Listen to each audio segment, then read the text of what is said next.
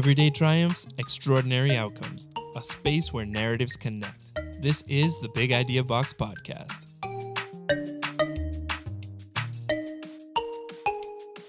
Born at the Lab Miami, this podcast invites all entrepreneurs to share, support, and empower.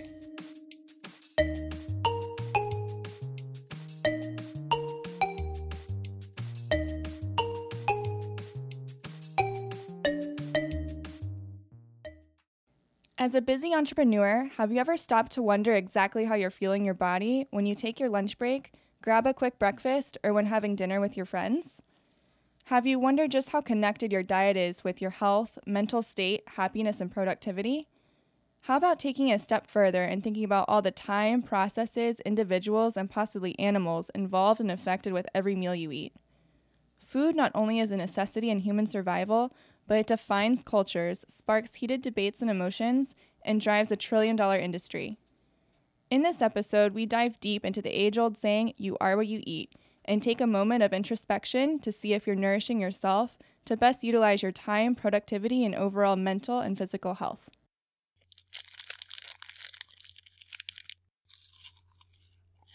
Hmm. Hi, everyone. This is your host, Rachael, and we're back with the Fab Four for episode 17. You are what you eat. Oh, So, today is a very interesting, interesting subject. We're going to be talking from our own personal experience and also sharing um, some research that we've done. And um, I'd love to hear from the Fab Four, which I just started that. Have we said that before? I don't think we have. no, I think this is like a new Okay. name that you just made us. But so I the like Fab it. Four, um, I want to hear from you guys just to sort of kick us off, so we all get an idea of our own personal perspective. Just, I guess, your relationship with food. Um, I guess, do you cook for yourself? Do you enjoy food? How do you eat? And um, what diet are you currently on, if any? Um, yeah, just share. Amazing. I can uh, definitely kick it off here. Um, since I feel like on the entire team, um, I feel like I'm the least uh, culinary experienced out of everyone. I feel like everybody here like cooks for themselves and and um, have like special family recipes that they incorporate to their lunch and stuff like that. I'm not there yet. Um, so I'm definitely not cooking for myself at that level. But one of the things that I do try and stay on top of would be uh, my fasting. So something that I do every day is is intermittent fasting, which is something that we're going to be going into a little bit more later on in the episode. Um, but it pretty much means that I have my first meal at, at 2 p.m. Um, aside from that, I um, had entered into a hiatus from consuming alcohol, and um, it's actually led to a huge weight loss for myself. Mm-hmm. Um, I haven't had any alcohol uh, since my birthday, which was March 16th. Woo! Any anybody out there? Applause Yes, yes, that. yes. Thank you, thank you, thank you. And I know I was the host of episode 15, Drinkpreneurs. Yeah. With a Um, purpose. but I can definitely uh, I still appreciate that that culture and and and all the business that that is revolved around it. Um, I still appreciate that stuff, but I haven't had a drop of alcohol in about six months, and um, it's led to tremendous health benefits. Um, and that's only uh, affecting a small part of my diet. Um, other than that, uh, I've just been trying to eat a little cleaner and you know sticking to the intermittent fasting, and, and it's been helping a lot. Yeah, you look great. Yes, you do. You Yes. look great. You guys look great. We're so Four. beautiful. I mean, Yeah. What about It's you all guys? the food we eat. Um. So, hi everyone. Hey. Um. I definitely have shifted in terms of my diet. I love food. I love food. I'm very grateful for food. Um. And I do enjoy cooking. I don't cook as often as I'd like to, obviously because of my schedule. Um. You all are aware. like we all work every day, and to cook every day, or at least to prep meals um, at the end or beginning of your week, can be time consuming and it's like i'd rather be doing other things so and it's just For learning sure. a balance yeah. So what i usually do is um i'll usually eat um buy f- enough food so that i have leftovers for the next day. So a lot of times food that i'll bring to work is food that i already had like the night before i bring the leftovers. So i'm spreading my budget. I'm not i'm That's so stretching my money. Yes. So that's one thing um, is just being frugal and healthy. I'm always trying to make sure i'm within a budget. I'm not spending a lot of money on food um, but not allowing that to replace the quality of the food that i eat. And in terms of my diet i feel like everyone is on a diet whether they think about it that way or not. That's my way of looking at it because you choose to eat a certain way. So therefore True. it's, you're on a diet. Everyone's on a diet, uh, which I feel like in the past it's been used to mean that you're losing weight, but that's just a type of diet, and there's so many different ways that you can eat to lose weight. Uh, so for me, I am I can definitely I would say vegetarian, and the reason why I say vegetarian because there are different types of vegetarian diets. There are vegetarian diets that include um, meat, uh, fish, poultry, um, and also include dairy. And it's up to you to choose what you go by. So I am big on my greens. I love my vegetables, which you guys know. Yes. And y'all know, but the listeners don't know.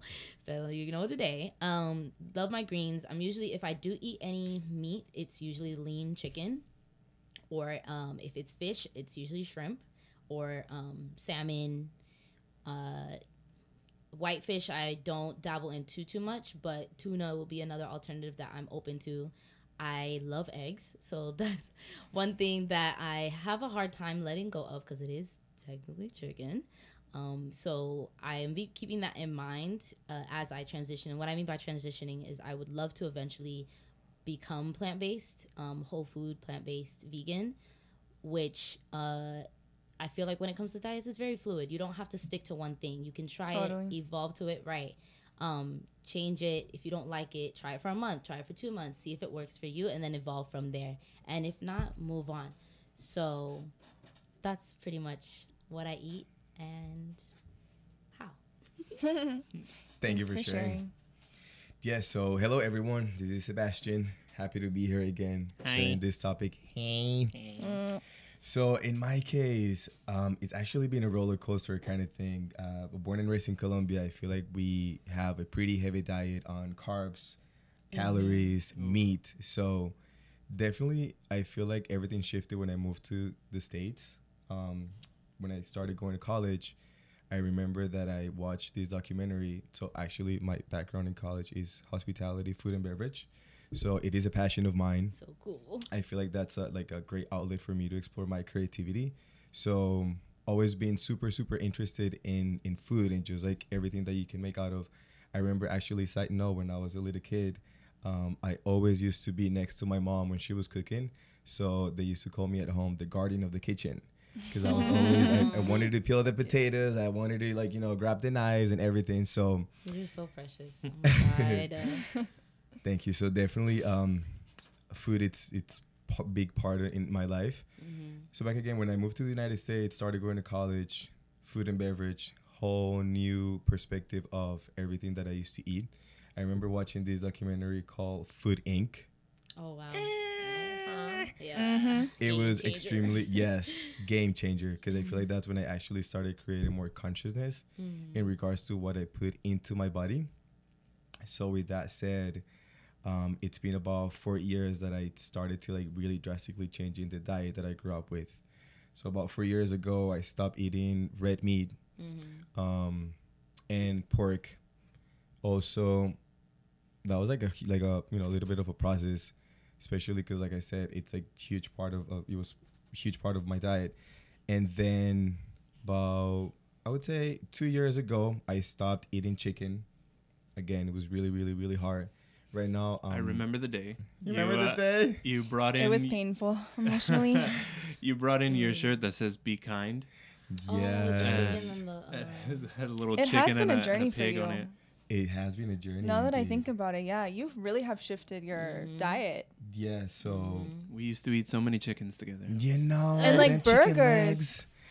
But um, The so I decided to change my diet mainly because of two reasons.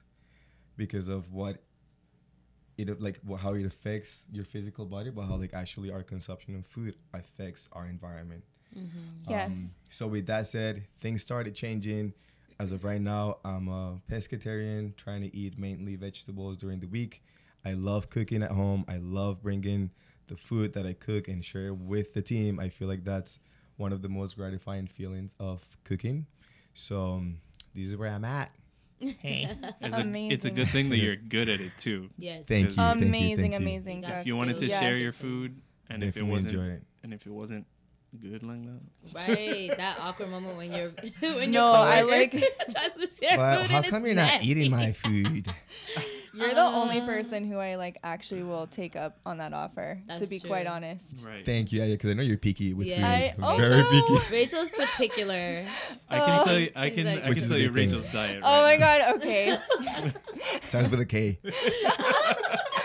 oh my god. Wow, I'm being called out right now. Do you now. care to defend your your diet?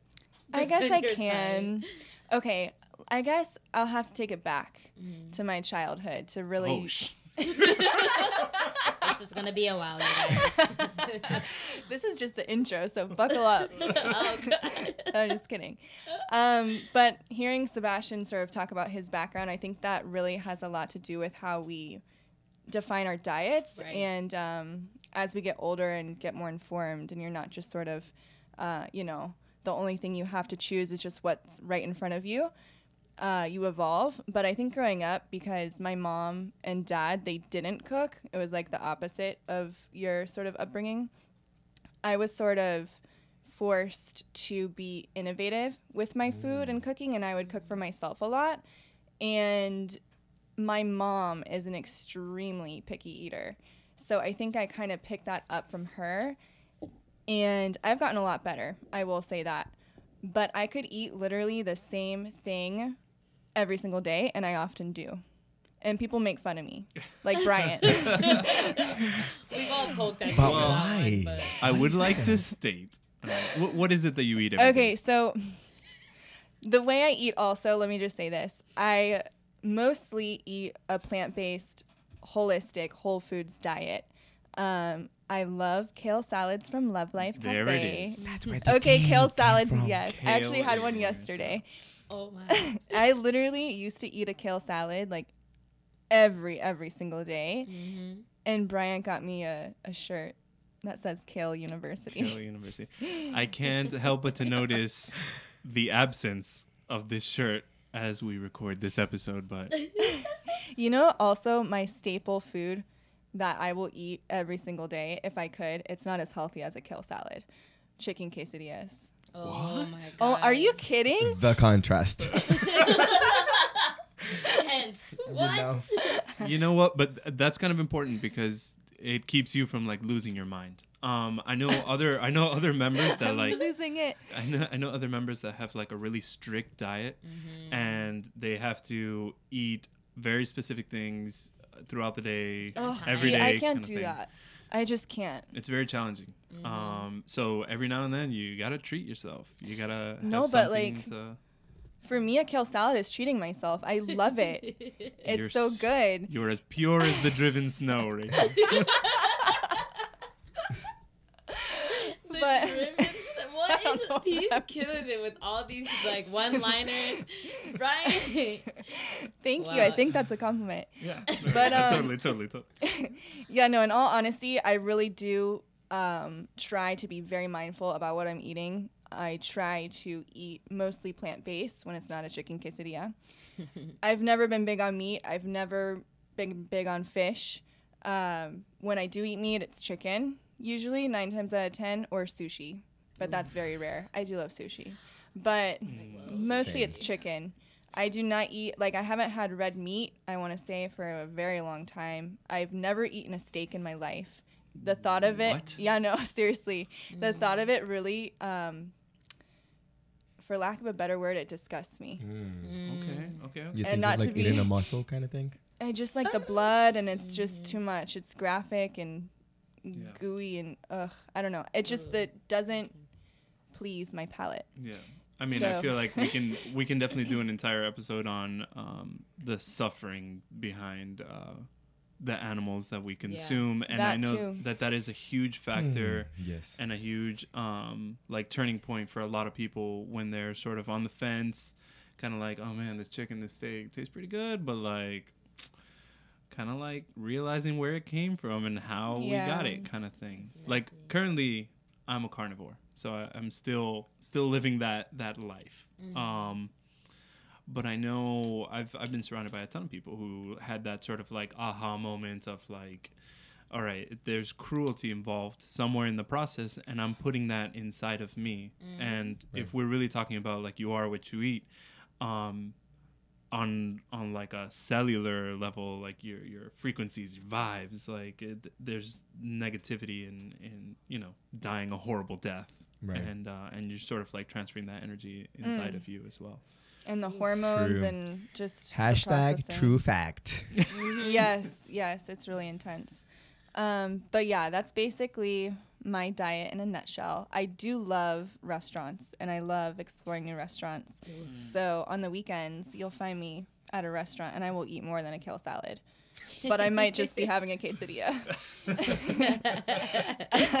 Less is more, Rachael. Yeah. Less is more. If there's anything else on the menu, I don't want it. who cares? It's a trick, it's a trap. Um, but okay, so Tami had also mentioned um, a really strong point when when she was telling us about her diet, right? And it's the difference. Like when people think of the word diet, right?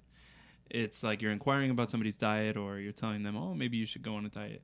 They will take it instantly as like, "Oh, but I'm gonna be starving," or it's like you pretty much want me to eat like flavorless greens and just sort of like it's like you're asking it's like you're asking people to suffer when you say the word diet. yeah. But that's not really what diet means. Diet is just a description of everything that you consume and you put into your into your body like that. Like um it's the difference like you can only eat nachos, but it means your diet is nachos. Remember the cookie diet? Do you guys remember that? I know all these I, I feel like I don't want to admit to this diet? until huh? The cookie diet? Yeah, the cookie diet where you just ate cookies. Okay. What? Just based on. when would that? That wasn't allowed in my house. Yeah. my house. Not allowed in my house. it was a thing in the 90s, I think. Oh, Look it up. Jesus. Wait, you found this on the internet? No, girl, I remember when this was happening. Was It, it, was trending. Oreo cookies or like chocolate chips? I think they were like healthy cookies, but I don't know. Ah. The point was you can only eat cookies. that's uh, sign me up. I'm already on that diet plan. My stomach would curl. I hide them in my cookie pouch. Cookie Monster. um, so one of the things that sort of inspired okay why why do we even want to talk about this topic or or how is it relevant to us um aside from the fact that we're all human beings and we all got to eat um we're all also entrepreneurs um we're all experiencing the startup grind um and there's this this phenomenon that happens to all of us, um, especially when you're on that grind. As an entrepreneur, it's 24/7. It's nonstop. Um, so every everyone now and then they experience what I like to refer to as the flow state. Uh, a lot of developers uh, refer to to the flow state as as well. Um, I do art and animation for for video games, so I guess that's probably where I picked up the term. But the flow state is when you get so focused and so caught up in what you're working on that time will just fly by um, without you realizing. Um, so you start working on something and it's just like, oh, you know, just got my little to do list here in front. A couple hours pass by, and next thing you know, it's nighttime. You're starving, and You're in the zone. you're in the zone. Um, no time for food. Right. It's real. So what happens when we're in that zone, right? When you enter into your uh, flow state, um, easily six to eight hours will will fly by without you eating anything, right? So the problem with that is that your brain requires um, good fats, uh, proteins, water to be able to uh, continue working at max efficiency. Um, so whenever I enter into a flow state, um, I'll usually I'll hit around like six hours where it's just like, oh my god, I haven't eaten anything, and then um, I'll need to to step away to correct that, and I'll eat something, and it takes much longer for me to recover and to get back into that flow state than if I would have just taken the time out to, you know, consume a meal every two hours. Or a snack. or a snack. Snacking is is another thing that is is really important, and it's it's almost like when you're in that state, it's almost like you gotta like force feed yourself sometimes because you'll really just not feel it until it's too late. Yeah. Well, and you're burning calories when you're putting in mental Yes. energy into something. You are definitely burning calories. So you need to be mindful of that. It's like an athlete. I mean, that's your Exactly. sport. Yeah, and as as professionals, like uh, athletes and and any other professional, um, the keeping track of your time is is super important and sticking to to schedules. Um, so scheduling in uh, breaks and and snacks and stuff like that. Um, that's really important. Um, and people they'll usually do um, like a split, right, where they'll say like 40 45 15 right so you'll be working for 45 minutes straight and then you take a 15 which is like you're doing anything but work you know even if it's just checking emails or uh, social media or whatever it might be um, to just sort of like step away from it and then you come back fully recharged and when you repeat this process your overall time in the flow state getting work done and, and whooping ass is going to be much longer than if you just sort of like throw yourself at the mercy of, of the flow state and just stay there for like four to six hours and then you're useless. You're just kind gonna of burn yourself Yeah. out. So scheduling is important, I guess, is is what uh, I'd like to bring to the table. And also appreciating that friend that's gonna tap your shoulder and be like, "Hey, have Oh you my eaten something?" Oh, that's Because so I feel sweet. like we all kind of support each other in that Yeah. regard. They're Yeah. Yes. like, "Have you had something in your belly yet? Because if not, you better get out of that flow state." All right. to Yeah. that Exactly. Support systems Yes, super important. important. I love that you mentioned that, Subs. Because he knows. Tami will be like, "Has everyone eaten, y'all?" Because yes. I, mm, I be trying to check on Yes. y'all and my stomach because I'll forget myself. I think when I first started working here, Bryant used to call me out all the time because that's something I was doing a lot. I would just like dive into my work and bury myself in my work and forget that my stomach, I needed to fuel and burn myself out. And a lot of times when you do that, you, when you finally do eat, you actually kind of go into like an itis state and you kind of crash for a moment. Totally. So then it kind of messes up that time. Like you kind of mess up your efficiency there. You just throw it off. Exactly. um, another important thing about what you just said, that crash. Yeah. So when we're not conscious of what we're putting into our body, um, there will be a crash, especially if if we're having something that's really like carb heavy, you know, like that delicious spaghetti, or if we're having like pizza or something that's like, um, you know, just heavy on carbs, and you eat that in the middle of the day. It's like Oh kiss God. your productivity goodbye. But didn't you have pizza today? I did, and now we're here. I guess portions As matter. soon You're as gonna I'm- call me out. I'm gonna call you out. as soon as, Ooh. and that's Spatulita. happening. Rachael's pick of the week. Stay tuned for that. That's why as soon as I'm finished talking here right now, I'm just gonna take a nap, and you guys, you guys can just take it from here. Um, but you you really have to be careful with that sort of stuff because then, again, um, going from like a carb crash to like trying to be productive, oof, that is difficult. Yeah, no. And for me, like going back to the intermittent fasting, mm-hmm. that for me is just naturally how I diet, I guess you could say. Mm-hmm. I've always, always, always been like that since I was little. Like, I really don't eat a whole lot, to be quite honest. Mm. And I've never been a breakfast person, ever, ever. And people growing up would be like, oh my God, that's the most important meal of the day. You'll die without it. Mm-hmm. and then now all these doctors are coming out and they're like, you shouldn't eat breakfast. You should fast. So it's like, I think just listening to your body is very important because everyone's different. And if I were to force myself to eat breakfast, I wouldn't feel as energized as I do otherwise. You feel gross. Yeah, I just Right. feel sluggish and it's not something I like and it's just a whole other situation. So Right. listening to your own body is very important. Knowing your body and being connected to your body. Yes. So key. Speaking of that, let's go into a few of the popular diets that are sort of trending right now. We have evolved from Mm. when I was growing up, it was all low fat, fake sugars.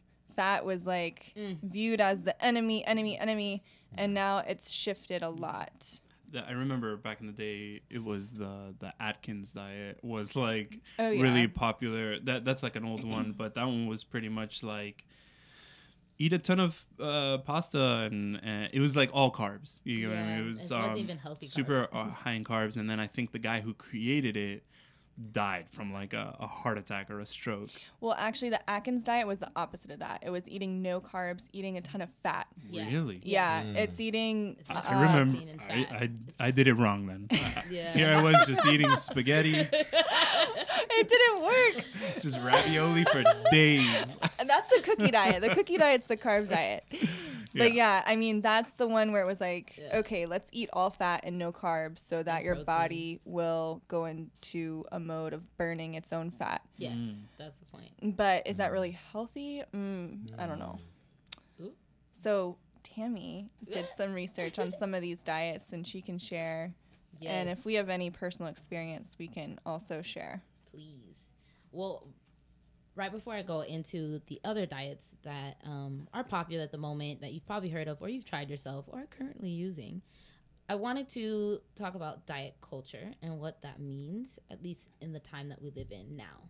Because things have changed, It's like deep. you mentioned. Yes, this is a little deeper than I thought when I looked it up. I was like, oh, dang, this makes a lot of sense. So, according to the Beautifully Broken Journey blog, um, diet culture is a society that places value on being a certain size, weight, and shape over actual health.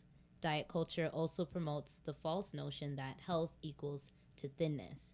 Um, now, that I want to say that last point is definitely more directed towards women. For sure. Definitely more t- directed towards women, um, and that that's already another problem in itself um, because it also is broken down by gender, by ethnic background, how you're affected by the cult- by the quote unquote the culture. So, being mindful um, of all those things and making the choices that are best for you and for your health super important. Um, so I want you all to keep that in mind as I list these different diets, and you kind of have to, you know, be mindful of that as you envision um, your relationship with these diets. Um, one of them being paleo. Paleo diet is a whole food, lean protein, veggie, fruits, nuts, and seeds are the main um, things that you would be eating. And it, you don't do processed foods, no sugars, dairy, or grains. Um, so that's one that a lot of people have been doing lately in order to have more of a balanced meal. Um, so they're factoring everything in, but it's still um, on, more on the clean side. I, I learned about that one in the in the P90X days. Oh, Oh, my, my god, do they still have that? It was- P90X, what a and uh, throwback. what was the other one? Ex, uh, Insanity. insanity. Oh Yes. yeah. Come on, Shaun T. Dude, those were in- intense. I and think around that time, a lot of like the paleo diet started becoming super popular and Mm-hmm. everything. Um, paleo, like Paleolithic, it's pretty much like anything that a caveman could find and eat. That's okay to eat. But Was he eating lean that's- chickens? I don't know about that. Right. yeah. You know, Maybe some he's nuts like and berries and like a dinosaur. Who knows? brutally murder a An chicken and be alligator. like, "I'll take the breasts." it's the only thing I Is can it eat. on ninety this nine thing. percent lean? uh, the next one is a very popular one recently in the past probably what almost what eight five to eight years maybe Which one? vegan diets Oh yes, Mm. that one's been popping that is the new diet. it is It's actually been called the diet of 2019. oh wow Really? which is Mhm. very i feel like it was like a couple years but i guess it's really reigned this It's- year yes. for sure um, plant-based diet which is something that rachael has shared and also sebastian and that excludes all animal products and anything animal derived which would include something like honey Yeah. which are from the bees Yeah, I, I had read somewhere that um, like it's being regarded to as more than just a diet, but it's a, a philosophy. So um, avoiding anything animal based, not just um, diet wise, but lifestyle wise. Um, Leather goods. yeah, because the whole thing does c- go back to um, animal cruelty, Cruelty, yes. and stuff like that. So Definitely. it's it's definitely interesting. The, the the vegan lifestyle it's it's regarded definitely as more than just a diet. Right. So that's that's really interesting. as well. Thank you so much for chiming in on that because it's there's levels to all these diets. Right. And all because some Definitely. of them are not just about the food. It, it definitely takes it past the food. So thank you so much mm-hmm. for mentioning that, especially when it comes to veganism. Because people, yes, people can think about it in a very radical and extreme way, but it is for a cause that's actually very important. So I respect people a lot when they take it to that point where they've trained themselves to a point where they can actually like shift everything in their lifestyle, like what, all the way down to what they use and um, whether it be rags instead of you know using you know towels. Like they'll changed everything in their house and composting everything Yeah. of that sort. Keeping those things in mind are, are a big deal. Uh, low carb diets unlimited amounts of protein and fat while limiting the carb intake and pushing your body to use fat for fuel, um, which a lot of times people do that for weight loss reasons, um, so that their their bodies is pretty much eating what's already there, um, and you're not adding more fat to your diet. Uh, the Dukan diet is a high protein, low carb weight loss split into two phases of weight loss and maintenance, meaning that there are two phases of focusing on weight loss and like how you eat for that. And then after you drop down to a weight that you feel comfortable with then you start to eat a little differently so you can maintain the weight that you have chosen to drop to. Does that make sense? Let me say this about weight loss just real quick in these diets. mm-hmm. Just for anyone who's interested in, I guess, finding the best thing for them, just one piece of advice I would give is if your goal is to lose weight or be healthier or you need to lose weight, I would just recommend doing something that fits your lifestyle and something that you can do forever. Not doing a diet just momentarily to lose the weight and then trying to figure it out once you lose the weight to go back to a lifestyle. It's just not really good for your body to do that and it's not going to make you successful long term. So that's just a piece of advice. and and it affects like so much so much in your in your day-to-day um so definitely finding something that that gels with your with your lifestyle. That was really well said. Um i think when when people are considering like what different kinds of diets to do um definitely also consider consider other options. How, how is it affecting your life in other different ways? You know how is it affecting your finances? Um whenever you're whenever you're um choosing a diet that means shopping. Like you you're gonna go um, to your Whole Foods or to your Publix or, or to wherever it is that that you like to go, and um, you know, it, there's gonna be a, a dollar sign attached to to to this new lifestyle. Um, so I think we can explore a, a couple different ways um, that entrepreneurs are sort of handling uh, that aspect uh, in terms of like personal finances and and being a mindful eater. And also another thing, when you plan and you prep ahead of time, it just takes all the guesswork out for you. And as long as you're organized and you know exactly what you have to do, it just will make it so much easier just to grab that pre-prepared meal or if your fridge is stocked with the foods that are along your diet, you're going to make that choice so much easier other than having to make it hard on yourself and you don't have the prepared food, you're going to make a wrong decision down the line. So being just prepared will save you time. Um, and if you do it the right way, it should save you money as Oh, well. man. Yeah, meal prep. Meal prep is huge. Um, not only for for your health, but for your wallet. Um, so when I entered this hiatus of not consuming alcohol and started to combine that um, with intermittent fasting, and I also to- toyed around with some some meal prep stuff. My goodness, the money I've saved, like it's crazy. Yeah you save a lot of money It's doing it on a budget. crazy. Meal prep is is huge uh, for for saving lots of money. And um, to chip in a little bit, I feel like it doesn't only help you save money, but I feel like when you're actually organized, like Rachel said, you're gonna have everything like they're in control per se. And I feel like also the waste aspect of it, when you know what you're doing, when you know what you're eating, I feel like the the like like the you know like the likelihood of really wasting food it's not as much. Like oh i'm just gonna like go to the supermarket and like do my regular you know weekly bi-weekly run. And then you realize that you're all of a sudden wasting so much food So I feel like that also goes hand in hand. That's Your super nice. wallet is taken care of, and also the waste aspect of it is taken care of. Right. Yeah, because what you're doing is you're pretty much you're portioning. So you're only buying as much as you're going to eat. Correct. That's it. And that's the whole point. So not only are you able to um, achieve your goals, but you're also like being mindful of your portions and you're not like overbuying, over consuming, which is something that Yes. us as Americans definitely suffer from is overconsumption, whether it be food or clothes or whatever. Gotta have it and gotta have lots of it. And that's that mentality is very destructive. Absolutely. So Yes. We can also look at like um, the opposite of extreme of uh, of meal prep, uh, which in my opinion would be uh, using delivery apps for your food, and what that means financially.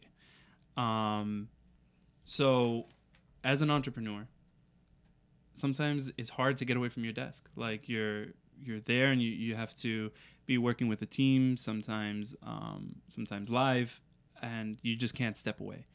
Um, that's why we have those delivery apps for for the convenience and to be able to you know get whatever we want.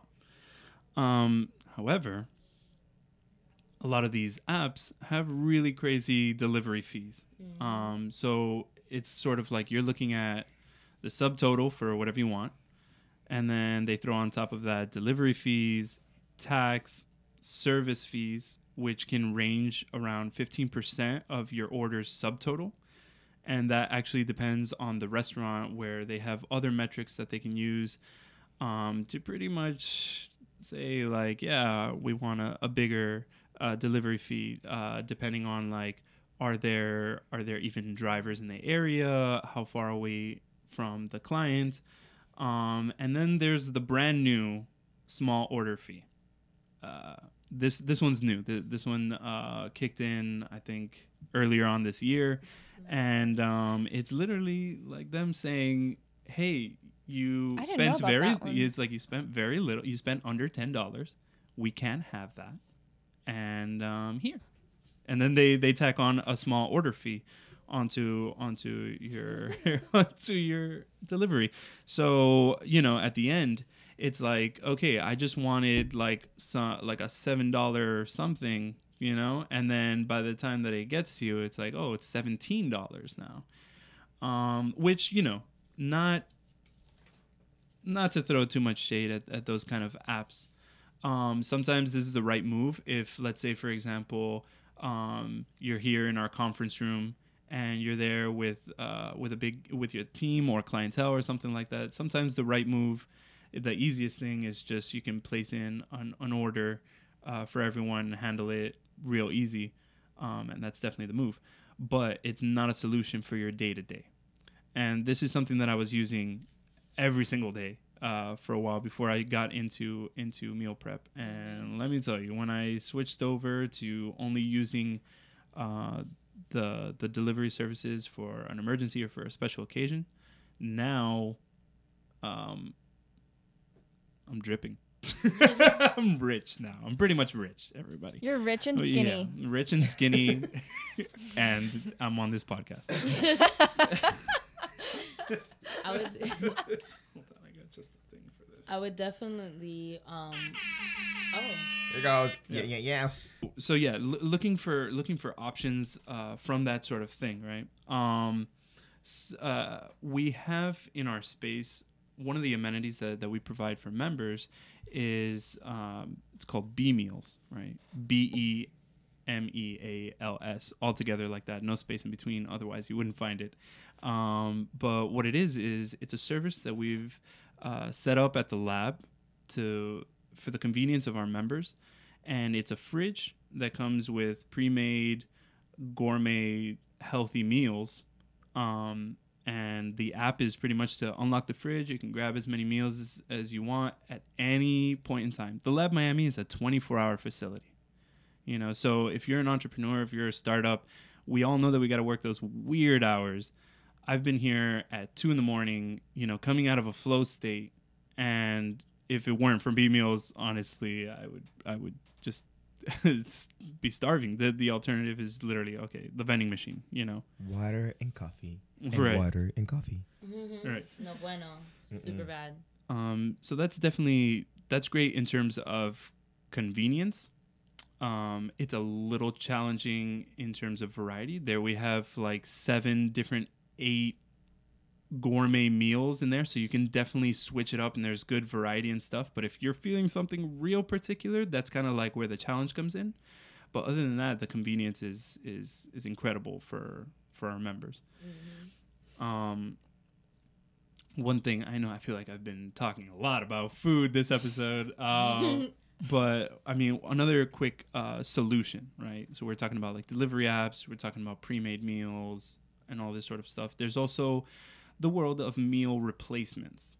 Um, and again, if you're an entrepreneur and you're constantly on the grind, sometimes you don't have the time to go and heat up your food and to cook this beautiful experience and have this culinary just sort of like moment to yourself um sometimes you got to go with a, a meal replacement you just have a really huge to-do list something that you can just throw in and it'll have nutrients there for you that'll just keep you going um soylent is one that i was put on to um by matt campbell he uh, formerly he worked with Wyncode at, at one point.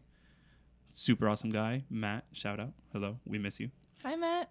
Hey, Matt. He put me onto Soylent a long time ago, as well as every Wyncode cohort that that came through the space. Which Wyncode's a coding academy? Did you say that part? Oh, I didn't say that part. Yeah. They are a coding academy, so they're going through a 10 week boot camp, learning how to code from the ground up. So Yeah. they are on it. Yep. These guys don't have Hashtag shout out.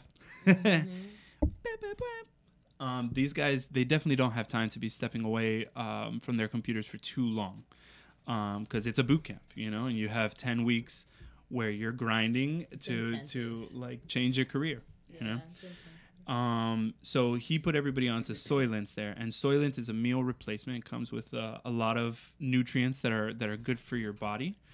Um, again, I wouldn't recommend this to replace every meal. I'm definitely not suggesting to anybody that like, hey, just switch over to Soylent and you're good. Um, this is definitely just another tool to add to your to your arsenal um, in terms of like being on the grind and like having nutrition of some level. if you don't want to do those alternatives and you really do want to save your money, um, meal prepping, like we were mentioning, is a huge, huge, um, affordable way to go about it. And it can be very, like, it can cut down a lot on your time. So I kind of want to go over different ways that you can do that and give you some examples of different, like, quick recipes that are cost really cheap in order for you to efficiently um, and healthily uh, prep yourself for the week. So there are obviously so many different ways to save your money and one way Pinterest is your best friend, google.com is your best friend. Slow cookers are another way to save a lot of time and you can put use um, slow cookers overnight. The morning you already have your meal ready to go, put it in your container and you're out. Um, so I actually looked up a few like for example, five ingredient dinners for less than 50 bucks a week. Um, believe it or not, let me tell you guys what's on the menu. Just wait for it. Bring it on. Uh, so, for example, you can do a chicken enchilada stuffed spaghetti squash. Oh, I love spaghetti squash. Okay, that's Monday's dinner. That's just Are you Monday. getting hungry, hungry. Okay. Nom, nom, nom, Just saying. Now, that's obviously for someone who's a meat eater, who's open to a lean, you know, lean protein and wants uh, carbs. That's eleven dollars and forty four cents just for that. Okay, so that's yeah, that's like that's your dinner, and you can based off how much you make, you can spread that over a few nights. Bring that leftover over to work, and you're good. So you can always think about it that way. Um, another, for example, Tuesday's dinner is almost is less than eight dollars. It's an Italian zucchini topped baked potato. Now, obviously, you can add other things with that, whether it be a salad on the side. Um, you can add whatever you want, but just that baked potato and what you stuff it with alone, eight bucks. So imagine how much you're cutting out in terms of meal, um, and how much you're usually spending for dinner if you were to go out or do takeout. Just saying, and bring whatever left over to work. Okay, I'm the queen of doing that. Just saying. So take That it is from me. such a good idea. Like, make enough for dinner so you can take it next day for lunch. literally. Smart. You know what's funny about you saying that? Like you are so frequently eating leftovers that I don't ever really see the first meal. You know what I mean? Like, You don't see it because I eat it at home. That's Okay, so okay, smart. okay. That's how you know that you know that I'm you like, know. whose leftovers are these? Why do I never see you starting a meal? It's always just finishing. I'll give you guys a couple examples in terms of either a healthier option that doesn't include um, meat, um, or if it does, it's like either seafood, like alternatives to meat.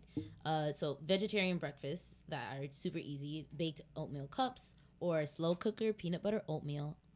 Literally, you cook that overnight. I know. Have you I'm- had that? That sounds The so No. good. Face. We wish But you could have you love your oatmeal. face. Yes, every morning they know I have my bowl of oatmeal Every morning. It's with- never failed. Except one time our microwave broke and then she had to go next door to get a Oh microwave. Oh my god, that man tried me, but it's all good. he really tried me. I was like, "Sir, I'm your neighbor. Okay, I need a microwave desperately. give desperately. me a microwave to use for what? Less than two minutes. A minute thirty. That's all I need of your time, sir. Legit. But I have my oatmeal every morning, my quick oats, and I have my berries. I have my peanut butter. Love my peanut butter. I'm Haitian, by the way, you guys. So culturally, like we grow up on peanut butter.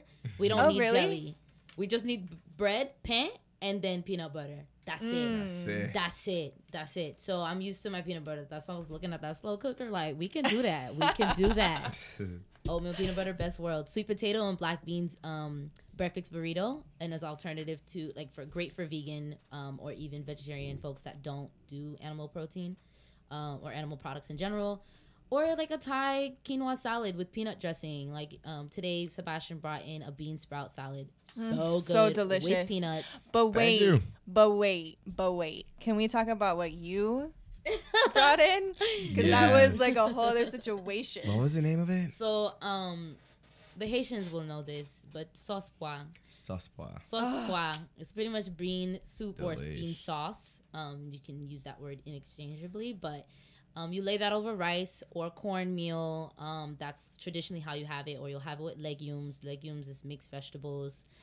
Ugh, you guys are got me. It's just in the fields talking about my culture, but yes, sauce pois. I um, that's one way for me to get the black beans in and get my um, healthy protein in uh, as an alternative if I don't want to do any meat, or if I do, like, great, that's just extra protein for me.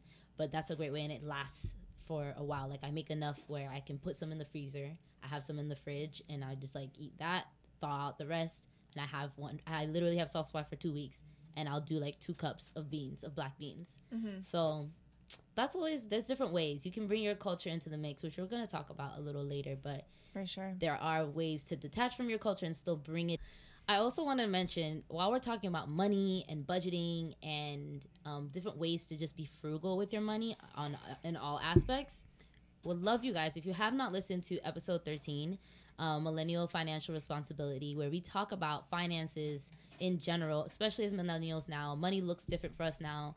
Our options are super different now. Um, different apps that you can use, different ways to budget. Um, different ways to save, different ways to invest, to track, to track what you're spending on, what legit, you're eating, legit credit, and all that stuff. Um, this falls into that too. At the end of the day, like what you spend um, is definitely a reflection of like what you're doing with that money. You want to be mindful of it. So Very important. reference point. Muy Thank you. importante. Thank you for that, my love. So, taking it back a little step back from everything we've been talking about, we've been talking very granular right now about the nitty gritty details and the day to day. And I just want to take it back to just the food industry as a whole.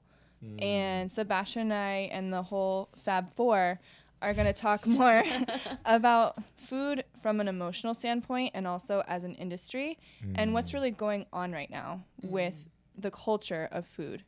Um, And technology. How as well. technology is totally impacting yeah, now more than ever. we eat. Yes. And specifically speaking about the US, um, the US has always been under scrutiny for our food, for being super processed, super unhealthy, full of hormones, pesticides, whatever bad thing you can say, we have it.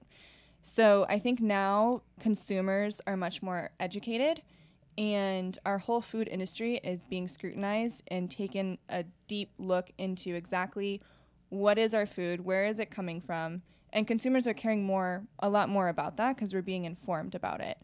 Um, so I think there's been sort of a mindfulness shift in our society, And it's not just about, okay, is this food going to make me look good? It's about who it's affecting, not just yourself, Correct. and the greater good, I would say. Yes. Yeah, I feel like definitely uh, right now the mentality that's shifting is, like you said, just seeing things as a whole, right? Not like that egotistical perspective. It's it was kind of selfish, like oh, I'm just gonna eat this because I like it, I love it, it tastes good. Feel like right now the mentality is changing big time in terms of, you know, the options that are being offered and how we can actually be more conscious of not only our body and like how we look and like how we feel, but just like the entire planet itself. We're starting here in the US, we're here in Miami, and that diets and everything is changing on a day to day basis. But I feel like right now, technology is really giving an option for all of us to just like try it out, you know, just like try different things, create a different impact on our society. So definitely, definitely a whole new age in terms of how Well- food is being made. How do you guys feel about um, like the Impossible Burger and like Beyond Meat and that kind of stuff? Because if we're going to be talking about technology, um, I think there is a ton of money um, going in that direction. You know, Yeah. there are people out there that do like to eat meat, but at the same time have this sort of like moral dilemma that they're not out here trying to, you know, murder chickens and cows and pigs brutally either, you know. Um, so I, I, I there's there's definitely a, a trend going towards like tech specifically for making these plant-based burgers. How do you guys feel about that? So I mentioned earlier uh, that 2019 was being coined uh, the year of the vegan, and that actually came from The Economist. Um, there's been estimated 600% increase in vegan consumers in the past three years, which is crazy. And I think a lot of what's driving that is climate change, environmentalism, animal welfare, and our overall health. So there's sort of two parts of veganism. It's the caring for the planet and the animals and caring for your health um, and what you're consuming. And there's been a whole bunch of documentaries. You mentioned Food Inc. as one of them. Yes. Um, some other ones that are on Netflix have had a huge impact are What the Health, uh, Cowspiracy, Forks Over Knives, Fat, Sick, and Nearly Dead. There's literally a million of them, and they're all sort of touching on the same things. So, this whole shift in how we look at what we're consuming has changed um, consumerism, consumer behavior, and in doing that, the food industry has jumped on that bandwagon really quick. So, Beyond Meat, Bryant mentioned, uh, they're one of the first alternative meat companies. And what they do is they actually mimic the molecular process by which animal meat is naturally occurring without needing any livestock to do so, So which is insane. That's weird. So that means that our meat grows in a lab. The future meat is gonna be coming from a lab, not from a field. Which is kind of mm-hmm. like kind of good and healthy for the planet. But Right. But exactly. It's interesting. Genetic that options. There's It's definitely a, a give and take to everything. yeah. So there's Beyond Meat, there's the Impossible Burger, which is kind of the same thing. And McDonald's, Burger King are all offering this now on their menus. They offer vegan options. There's the Impossible Whopper. You guys have probably heard about it. I actually I had one of those. Oh. Um, thanks to Sebas. you Uh, had one, Sebs? Yes. Yes. How was it? every everyone always says the same thing when they have it. They're like, I think they just gave me a regular Whopper. Right. It's well, because it has all that sauce on it. They're cooking it the same way. It's Yeah, in it that actually fatty has grease, that, like, whatever. That barbecue smoky flavor. So if you ask me how was it, I feel like if we're gonna use this mindfully and be like, okay, if we're just craving it and we want to test it out to see how it is, I feel like it is a good option for that. Um, I liked it. I feel like it's a good, you know, treat if you wanna go for the for the fast meals kind of thing. Um, and I also wanna touch base on the fact that I feel like as humans, we've been really used to all the meals are served in a golden plate, right? And so therefore we really don't put too much effort into like, oh, where is it coming from? Um, how is it processed? We just like it's there and we eat it. Right. And with that said, I feel like this option, you know, there are plenty, plenty, plenty of articles that are talking about, oh yeah, this is gonna save the planet, but it's not healthy. You should not eat it. And I agree. I feel like if you are going to use this as your regular diet, it's probably not gonna be as healthy. But I feel like mm. it is time for us humans to put a little bit on our side to be like, okay, you know, maybe this is an option, but it's also up to us at the end if we're gonna make it part of, you know, my everyday lunch, m- you know, breakfast, whatever. So I feel like it's important to not always be like expecting, you know, people to just like do things. do I that for like No, you. it's, for sure, for it's, sure. Make it's our own decision. responsibility to like really be mindful Mm. if we're really going to be consuming these options because it is real. You know, Yeah. this food is really growing in a lab um, from Silicon Right. Valley. So yeah, it's real. But like, Totally. you know, Um, actually, I have a, a, a real question for you that I'm not really sure. Because you have so much experience doing so many different things. Um, is farming one of those things? Like, did, had, did you ever have any experience farming, like in terms of dealing with animals and stuff? Because I know that you've dealt with a lot of greens um, in your farming. Yes. experience. So actually, part of the experience that I had when I graduated from college was to um, volunteer my summertime at a farm in Vermont. Nice. but uh, um, that was mainly like uh, vegetables, farm to table kind of thing. There were some livestock, there were pigs, and it was different. I didn't eat them, but it was differently how they grow. I feel like for all the carnivores and people that are eating meat still, it is totally okay as long as you are aware of the life that that animal had.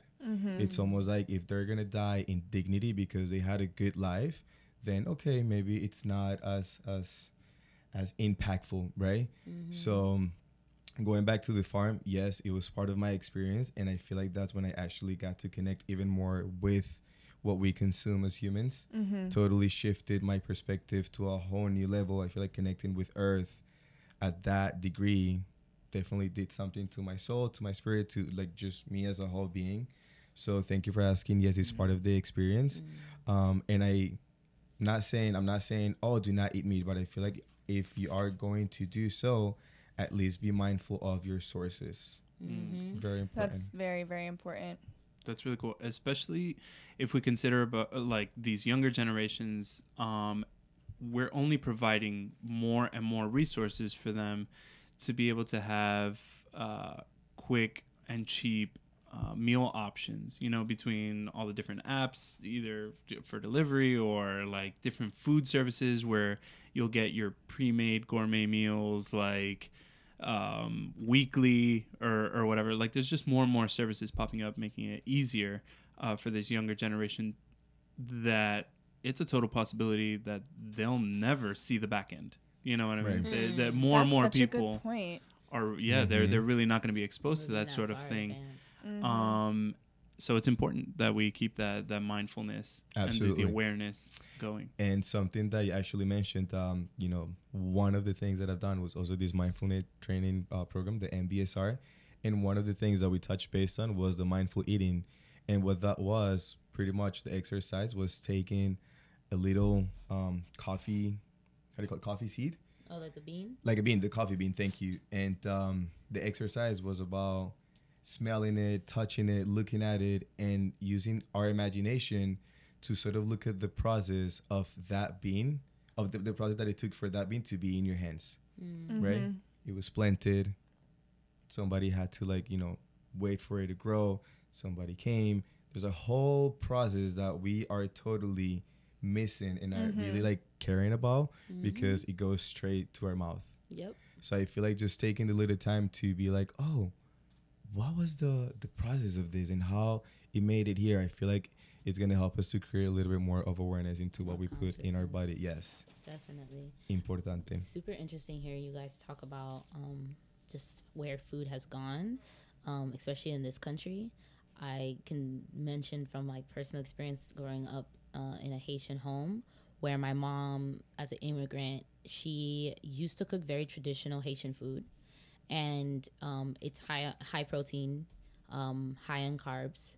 Um, they're not very heavy on um, what's it called on veggies. Uh, and if it was veggies, it was like legumes, which was like one of the main dishes with uh, vegetables. Mind you, they still would put meat in it traditionally, or seafood. It would Mm. either be beef in it with the mixed greens, or it would be um, crab.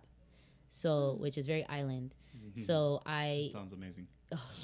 Little do you know, don't you do this to me, mom? You're coming through. But no, I I really had to. I kind of watched my mom's journey evolve as a parent um, in this country, and she she did the best that she could to like help us eat clean and more lean. Like she realized that the diet that she grew up and how she ate was not the healthiest, so she started shifting how she ate. But she also incorporated like American um, things like eating lunch meat and um, having cereal. Like me and my brother used to eat cereal so every American. night. Yeah, like every night, high school, I was like I had that was my supper was cereal. Cinnamon toast crunch. Oof. I was an old lady. I had honey bunches of oats. Oh, I love honey bunches. I love it, but I like those are different things. Like she would like do the lean meat, like would be like lean uh, chicken, um, and seafood, and we wouldn't eat red meat. Like I didn't grow up eating red meat. That wasn't really a thing, even though that's very much a part of my culture. Griot, which is a very traditional um, fried pork, uh, very traditional dish that my mom never touched. She didn't care for it because she knew that it wasn't good for us. So it was interesting seeing her like grow up in like being in the late 80s and 90s and how she was still trying to transition and alter and then how I took that on because I still like now I'm trying to learn how to cook traditionally. Mind you, before I was like, oh no, I'm good. Like I, I'm gonna just eat clean and healthy. But I'm like, but there are healthy things in my culture that I can incorporate still. True.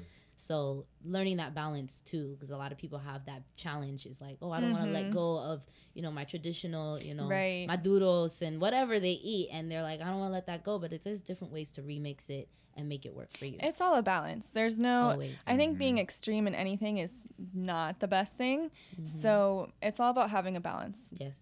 at the end of the day. And also something that um, Tami mentioned, I'm not sure if it was earlier, but like today, um, you were talking about how you actually sort of helped your mom Mm. and the family to have like new ideas of what we eat. Mm-hmm. And I feel like um, that is actually a great point because I feel like right now, this new generation, we're sort of like the culture shifters. Yeah. and um, it is totally okay let's say if you come from certain background right certain cultures to to be that shifter and be like i want to try something different i'm not gonna go for it because you know it's like it's pretty much how you feeling about it so Mm-hmm. don't be afraid to create that shift that change Yep.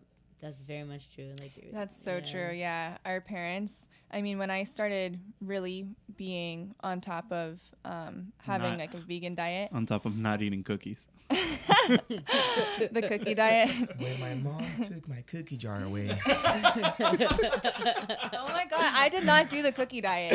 I just said it was a diet. we kind of assumed it rachael you know Okay. I didn't do it. well, now I lost my train of thought. You're- the cookies and the mom Bryant, you ate pizza today, so don't even come at me. You're seeing how this is in real time, you guys. you know You were talking about your Okay, mom vegan, and yes. your parents. So I um I was sort of shifted my diet more towards plant-based vegan. I will occasionally eat chicken like I said, but my mom when I first mentioned that to her thought that that was just ludicrous and you need protein and people are very misinformed because we're only able to do so much with what we're given. Mm-hmm. And you really have to go beyond just the hype of the fad diets and try and see where is this information coming from and what's their motive and intention in giving you this information. Because you will get mixed messages left and right, everyone telling you something different, and none of it makes sense at the end of the day if you believe everything you hear. So it's really about deciphering the messages because um, everyone's just trying to t- sell you things. So there's plenty of protein, if not just as much, if not more, in plant that you can find in plants as animals. So it's not necessary to eat animal meat for protein. It's just not. true many options out there So I just want to touch on one other thing real quick, going back to what we were talking about. Um, Sebastian mentioned the sourcing of our food, and he was very connected to that, having the amazing opportunity to work on a farm. yes very blessed thank you Very. Um, uh, so, a little statistic in about 30 years, the world population is projected to increase by 35%, which means in 2050, we'll need to feed 2 billion more people. So we're already stretching our resources on planet Earth, as everyone is very aware.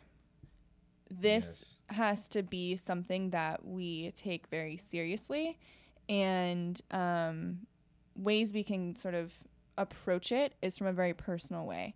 Because when I hear things like that, and I hear the news, and I hear you know climate change and all these crazy things that are out of my control it sort of makes me feel defeated and it makes me feel like well i just don't want to hear it because i can't do anything about it. But that's the wrong mentality to have um, and agriculture is among the greatest contributors to global warming which emits more greenhouse gases than all of our cars trucks trains airplanes combined so that's largely from the methane released from cattle um, basically like cows farting if you Yes.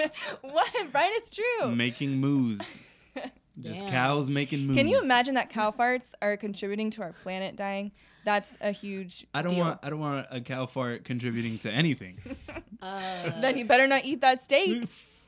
Because they're probably farting all the chemicals in the food that they're say, eating so they can grow fast. it's definitely a reflection of what they're eating because totally. that was never Yes. the case before. Ashe. Thank you. Yes. So farming uh, is the thirstiest user of our precious water supplies, and it's a major polluter. So all the runoff fertilizers and manure uh, from the from the cows disrupts the lakes and rivers and the ecosystems across the globe. These global conglomerate commercial farmers are the problem, and it's all driven by industry. It's all driven by money. Animals are seen just as you know dollar signs. It's all you know they're a unit. It's not. It is. It's so It's so so sad, There and it's really hard to sort of absorb. And actually make yourself aware to the cruelty that's happening in the world, Yes. but it's very important to educate yourself at the same time. it is very important. And now that you mentioned that um, education topic, Rachael, something that first parentheses, I want to do a shout out of the farm in Vermont. The name Oh, is yes. um, Little Flower Farm in Middletown Springs, Vermont. It's actually a super small, you know, mom and pops farm kind of thing. Everything's organic. Delivering into the local restaurants in the country. So that's a little bit of the image. And going back to the education topic, something that I feel that um, I took as really, really valuable piece of information when I was gathering that experience was a skill of the future is going to be growing your own food and Yep. knowing how to grow your own food whether it is in your backyard whether it is in your kitchen there are too many options out there. It takes a click in youtube. How do i grow my food at home right? Because i feel like circling back to what's happening in 30 years what's to happen that looks pretty scary. Mm-hmm. So therefore that skill mm-hmm. it's going to be so important for us for future generations. The kids if you have babies please teach them or somehow get them close to this kind of information because it's almost like a survival skill It is. a you know that we skill. got so comfortable like we got into this comfort zone where you know everything is served in the golden plate that we forgot how to actually make things happen so educate yourself and just in case how do you grow your own food muy Um, importante Thank you so much for mentioning that. I would love to chime in real quick and mention how um, that topic is very important right now. Based off different communities that you're in, there are food deserts, meaning that there isn't Yes. any Oh my God, yes. healthy options within miles. Um, a lot of neighborhoods where it's either a liquor store on the corner, a checking cash on the other corner, a food mart, and a quick stop. Overtown. That's all they have, right? That's and That's that's just basically one Overtown. example. Allapattah's right there. Like Hialeah is another one. Like th- we're all surrounded by that. It doesn't matter where you are. These food deserts exist, and so that's why community gardens are a big deal. If you have the resources, if you have the knowledge, and you want to give back to your community, get a few people together and figure out a way to create a community garden um, where those food, food deserts um, exist so that people can either come and get their fruits and vegetables for free um, or at a very low cost and accepting you know um, other forms of payment to be mindful of other communities of people who need, are in need just like you So I thank you for mentioning that because that's really My where the pleasure. shift is right now is Same. learning how to grow your own food. and it's serious. It's very serious. serious. You're not gonna learn this in the news. No, They and people also want to make excuse. Sometimes they're like, "Oh, I live in an apartment." Because another thing, as development happens, everyone usually is moving and living upwards. Right. So uh, I know a lot of people who live in high rise and that have a, a balcony and they grow some Yes. sort of plant, something right in their balcony. peppers, Yeah. mint, cilantro. It's more than possible. So We're growing Learning. basil here at the lab. Yes. Thank you, Danilo Miami Dev Shop. yes, Gave us Lots of 15 shout-outs. little plants. Yes. yes, community Importante. for Very. real, all very communal. So, also, just if you are thinking to yourself that, oh my God, I can't grow anything, I don't have a green thumb, it's not for me, there are other sort of smaller steps you can take that do have a huge, huge impact uh, on our planet and just in general. And one thing we touched on already is reducing your waste. Hmm. So, eating your leftovers, what Tami does in proportioning her food out, it not only is less waste financially, it's less hmm. waste on the planet. Hmm. We waste so much food, so much food, especially in restaurants and in supermarkets. We're throwing away tons of food. It's sad. So, just being mindful just of what you can control, eat leftovers and serve smaller portions. Try not to waste food. Um, reducing waste is very important. Cook at home. Mm-hmm. Actually, if I can jump on that real quick. Um, We got a lot of real quick. we, we got a lot of real Real quick. quick. Real quick, I real was quick, ju- real quick. I was just, Just like saying. two seconds. we all said it. Um, and I didn't want to be left out. So real quick. um, something that I was realizing yesterday, actually, um, because we do we do events at the lab Miami as well. We do all sorts of events here. Um, so our members always know when whenever there's an event happening here, there's a very good chance that there's going to be leftovers, and they're always you know very excited, to, especially with their budgets and all that sort of stuff. Um, but even after feeding the people from the event, and then that second wave where it's our own members going to help clean up even more leftovers, more often than not, we're still left with even way more food um, than anyone here can handle, right? Now, I've had a lot of people come up to me and be like, "So what are you gonna do with that food? You know, don't I hate to see food get thrown away and stuff like that." This is not a solution, but I'm, we're asking for help. If anybody out there has any ideas, please engage with us. Um, either through Instagram or face to face, emails, however, just get into contact with us um, definitely open to hearing about solutions where we can sort of take large amounts of food and sort of give back um, to to the community, um, whether it's like the homeless community or or whoever is accepting this sort of food. Um, we haven't done any research on the subject because I feel like this just sort of came up naturally in conversation just now.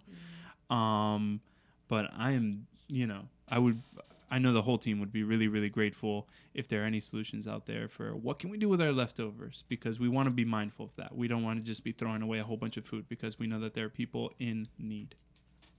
One thing is when it goes bad, composting. Mm. Just Yes. saying. You're right. You're right. Full, You're right. cyc- full Such cycle. a skill. Yep. Full cycle. Yes. Um, Danilo actually, he would like, I think we had like a whole bag of bread left over from something, and he was like, "Don't throw it away," and he had the housekeeping like give give leave the bags for him so he can use it for compost at his house, Mm. so he can fertilize and grow his plants. Just saying. He grew right. some delicious tomatoes with that Really bread. good. I will tell you, Mm-hmm. they were so good. Very, very good skill and very important. So, going back just a little bit, I think the whole purpose and intention of this episode is not only to get you to think about your own personal diet, what you're eating, how you're eating it, what you're consuming, how you can be the best version of yourself by what you're consuming. It's just thinking also about others, about the planet, about how we need to sort of shift things in our own mentality and as a whole to really be sustainable long term. And we're seeing this in the numbers, um, just with the way things are shifting. We mentioned Beyond Meat. Their stock, when they launched their IPO, their stock skyrocketed 163% making it the best performing US IPO in almost two decades. So people are paying attention. So, hey, if you're an entrepreneur and you have a great idea and you're about the sustainability, you're about this, This is the time. do it. Yeah. I mean, people are definitely paying attention. It's a new wave and it's a new way of being. So tying it back together, team. Today we've been actually discussing very, very deep topics in terms of what we eat, starting with our diets, our culture, our background, how we handle our, you know, our own specific ways of eating, and something that we wanted to touch based on is the emotional aspect of eating, right? Um, one thing that we realized was that when we are babies that we're not able to articulate, oh, I am hungry, how is it that we actually ask for food?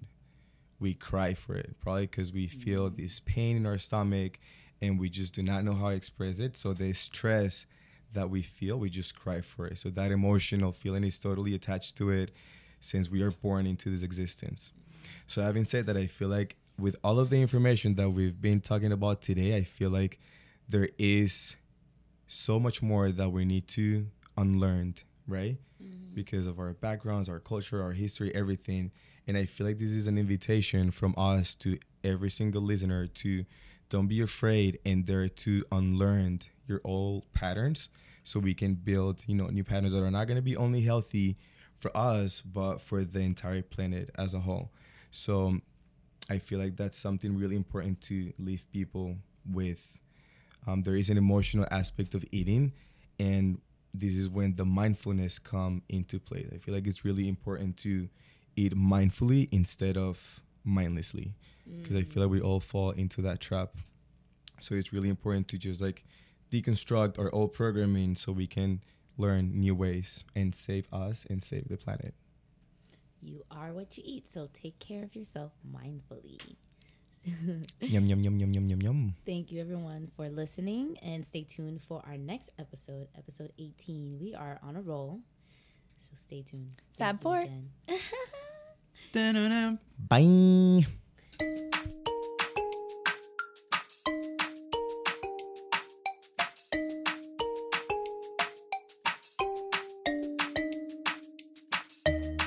If you haven't yet, go to Apple Podcasts and subscribe, rate, and review the Big Idea Box podcast. And remember, always share with a friend. Stay connected and follow us on our Instagram and Twitter at the Big Idea Box.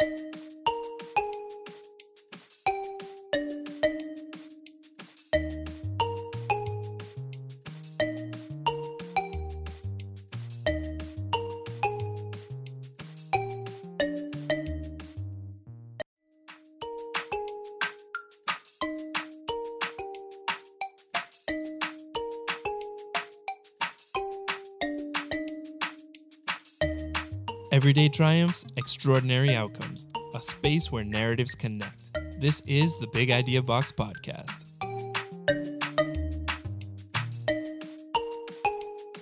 Born at the Lab Miami, this podcast invites all entrepreneurs to share, support, and empower.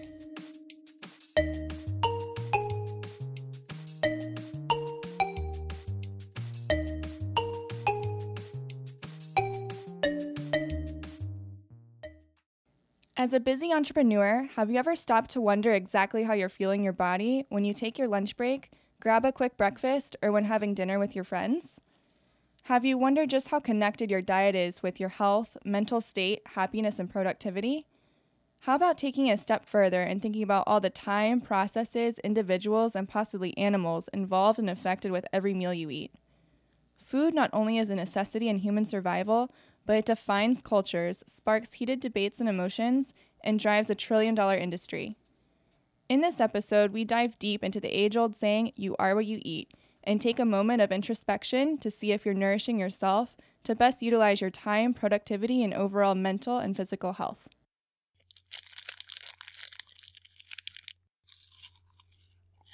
Hmm.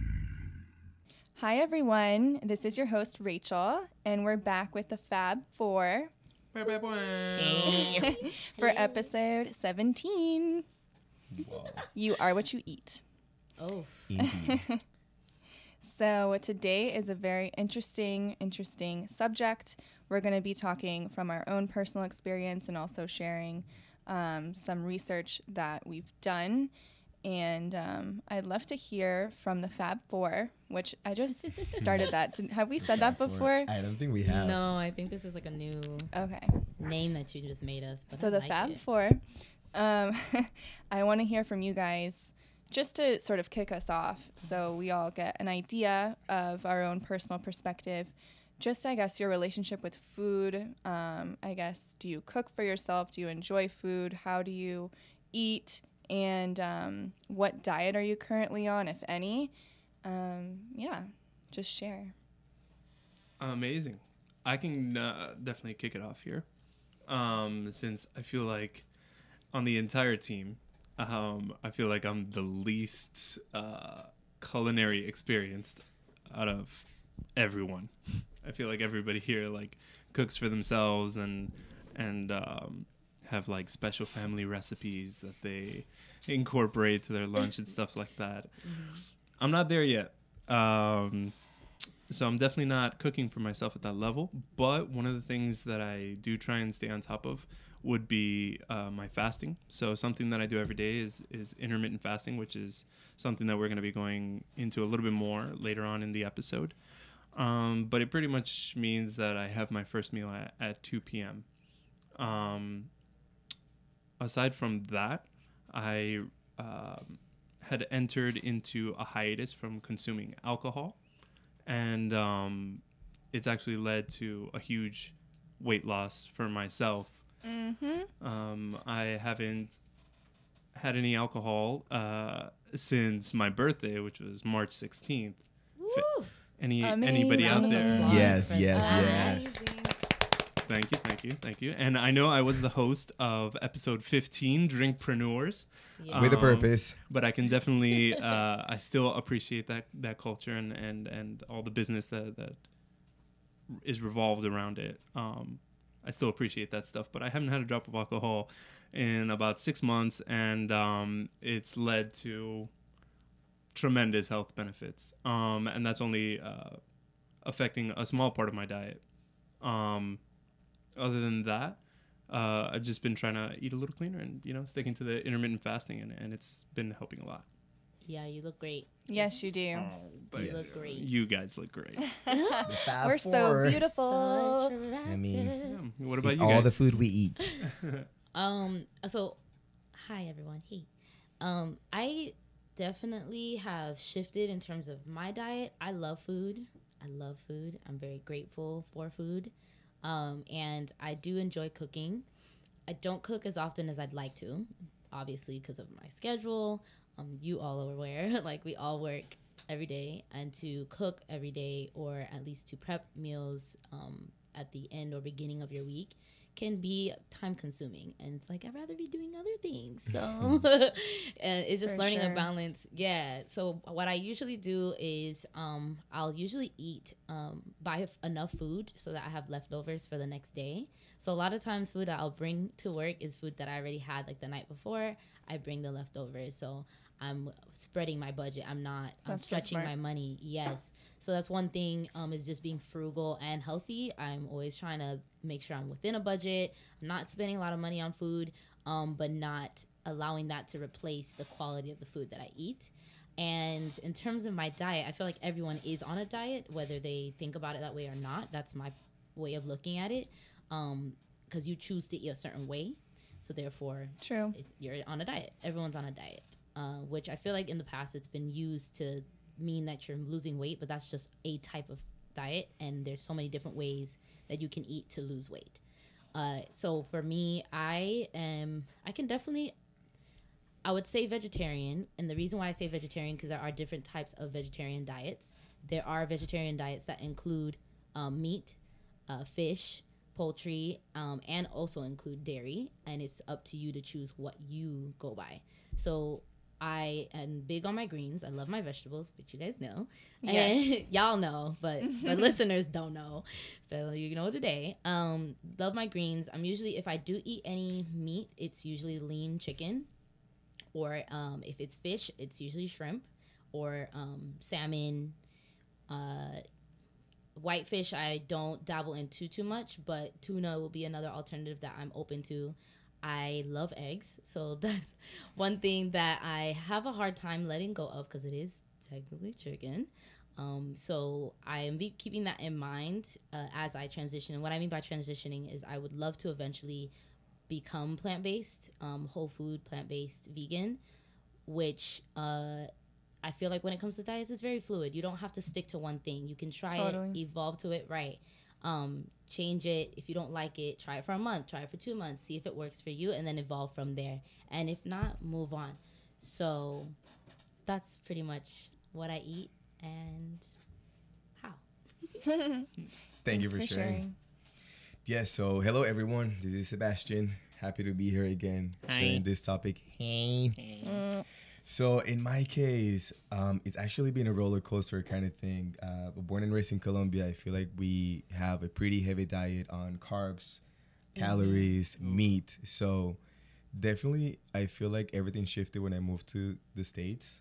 Um, when I started going to college, I remember that I watched this documentary. So actually, my background in college is hospitality, food and beverage. So it is a passion of mine. So cool. I feel like that's a, like a great outlet for me to explore my creativity. So always being super super interested in in food and just like everything that you can make out of. I remember actually side note when I was a little kid, um, I always used to be next to my mom when she was cooking.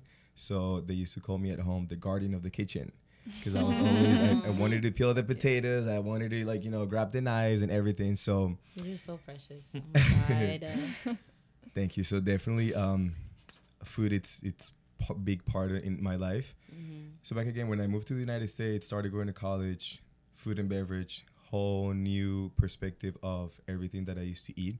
I remember watching this documentary called Food Inc. oh wow. Eh. Uh-huh.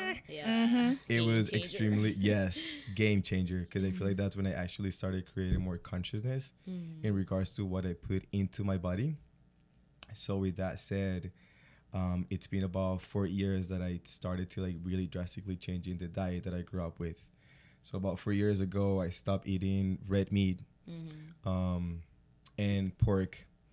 Also, that was like a like a you know a little bit of a process, especially because like I said, it's a huge part of, of it was a huge part of my diet. And then about I would say two years ago, I stopped eating chicken. Again, it was really really really hard. Right now, um, I remember the day. You remember the uh, day? You brought in. It was painful emotionally. you brought in your shirt that says "Be kind." Oh, the Yes, chicken and the, It uh, has- had a little it chicken has been and, a a, and journey a for pig you. on it. it has been a journey. Now that I think about it, yeah, you really have shifted your diet. yeah, so We used to eat so many chickens together. You know, And, like, them burgers. legs. But um, The so I decided to change my diet mainly because of two reasons, because of what it like how it affects your physical body, but how like actually our consumption of food affects our environment. Yes. Um, so with that said, things started changing. As of right now, I'm a pescatarian, trying to eat mainly vegetables during the week. I love cooking at home. I love bringing the food that I cook and share with the team. I feel like that's one of the most gratifying feelings of cooking. So um, this is where I'm at. It's a, it's a good thing that you're good at it too. yes. Thank you. thank you, amazing, thank you. amazing. You. If you wanted to Yes. share your food, and if it Definitely wasn't, enjoy it. and if it wasn't good like that, Right, that awkward moment when you're when No, your I like- tries to share But food how and come it's you're not nasty. eating my food? You're the only Uh, person who I like actually will take up on that offer. to That's be quite true. honest. right? Thank you. Yeah, because I know you're picky with Yeah. food. I- Very oh, picky. no. Rachael's particular. I can Oh. tell you, I She's can, like- I Which can is tell you good. Rachael's diet. Oh my right now. god. Okay. Sounds with a K. oh my god. Wow, I'm being called out right now. Do you now. care to defend your your diet? I guess I Defend your can. Okay, I guess I'll have to take it back to my childhood to really. Oh, sh- this is gonna be a while, this is just the intro, so buckle up. oh god. I'm just kidding. Um, but hearing Sebastian sort of talk about his background, I think that really has a lot to do with how we define our diets. Right. And um, as we get older and get more informed, and you're not just sort of, uh, you know, the only thing you have to choose is just what's right in front of you. Uh, you evolve. But I think growing up, because my mom and dad they didn't cook, it was like the opposite of your sort of upbringing. I was sort of forced to be innovative with my food and cooking, and I would cook for myself a lot. And my mom is an extremely picky eater. So I think I kind of picked that up from her. And I've gotten a lot better, I will say that. But I could eat literally the same thing every single day, and I often do. And people make fun of me, like Bryant. We've all poked at But you why? but I would like to state. uh, what, what is it that you eat every Okay, day? so the way I eat also, let me just say this. I mostly eat a plant-based, holistic, whole foods diet. Um, I love kale salads from Love Life Cafe. There it is. That's where the Okay, kale came salads, from. yes. I actually had one where it's yesterday. Oh my. I literally used to eat a kale salad like every every single day. Mm-hmm. And Bryant got me a, a shirt that says Kale University. Yale University. I can't help but to notice the absence of this shirt as we record this episode, but You know, also my staple food that I will eat every single day if I could. It's not as healthy as a kale salad. Chicken quesadillas. Oh my god. Oh, are you kidding? The contrast. Tense. You What? know? you know what? But that's kind of important because it keeps you from like losing your mind. Um, I know other I know other members that I'm like losing it. I know I know other members that have like a really strict diet Mm-hmm. and they have to eat very specific things throughout the day, Oh, every see, day. I can't do thing. that. I just can't. It's very challenging. Mm-hmm. Um, so every now and then you gotta treat yourself. You gotta have No, but, like, to, For me, a kale salad is treating myself. I love it. It's You're so s- good. You're as pure as the driven snow, Rachael. The But- Driven- what don't is know he's what killing it with all these like one liners. Right? Thank you. I think that's a compliment. yeah, But, um, totally, totally, totally. Yeah, no, in all honesty, I really do um, try to be very mindful about what I'm eating. I try to eat mostly plant based when it's not a chicken quesadilla. I've never been big on meat. I've never been big on fish. Um, when I do eat meat, it's chicken, usually nine times out of 10, or sushi. But that's very rare. I do love sushi. But mostly Same. it's chicken. I do not eat like I haven't had red meat. I want to say for a very long time. I've never eaten a steak in my life. The thought of it, What? yeah, no, seriously, the thought of it really, um, for lack of a better word, it disgusts me. Mm. Okay, okay. You And not of to like be- eating a muscle kind of thing? I just like the blood, and it's just too much. It's graphic and Yeah. gooey, and ugh, I don't know. It just that doesn't please my palate. Yeah. I mean, I feel like we can we can definitely do an entire episode on um, the suffering behind uh, the animals that we consume, and I know too. that that is a huge factor Mm, yes. and a huge um, like turning point for a lot of people when they're sort of on the fence, kind of like, oh man, this chicken, this steak tastes pretty good, but like, kind of like realizing where it came from and how we got it, kind of thing. Like currently, I'm a carnivore, so I, I'm still still living that that life. Um, but I know I've I've been surrounded by a ton of people who had that sort of like aha moment of like, all right, there's cruelty involved somewhere in the process, and I'm putting that inside of me. And if we're really talking about like you are what you eat, um, on on like a cellular level, like your your frequencies, your vibes, like it, there's negativity and and you know dying a horrible death. Right. And uh, and you're sort of like transferring that energy inside of you as well. And the hormones True. and just Hashtag true fact. yes, yes, it's really intense. Um, but yeah, that's basically my diet in a nutshell. I do love restaurants and I love exploring new restaurants. So on the weekends, you'll find me at a restaurant and I will eat more than a kale salad. But I might just be having a quesadilla. Less is more, Rachael. Yeah. Less is more. If there's anything else on the menu, I want it. who cares? It's a trick, it's a trap.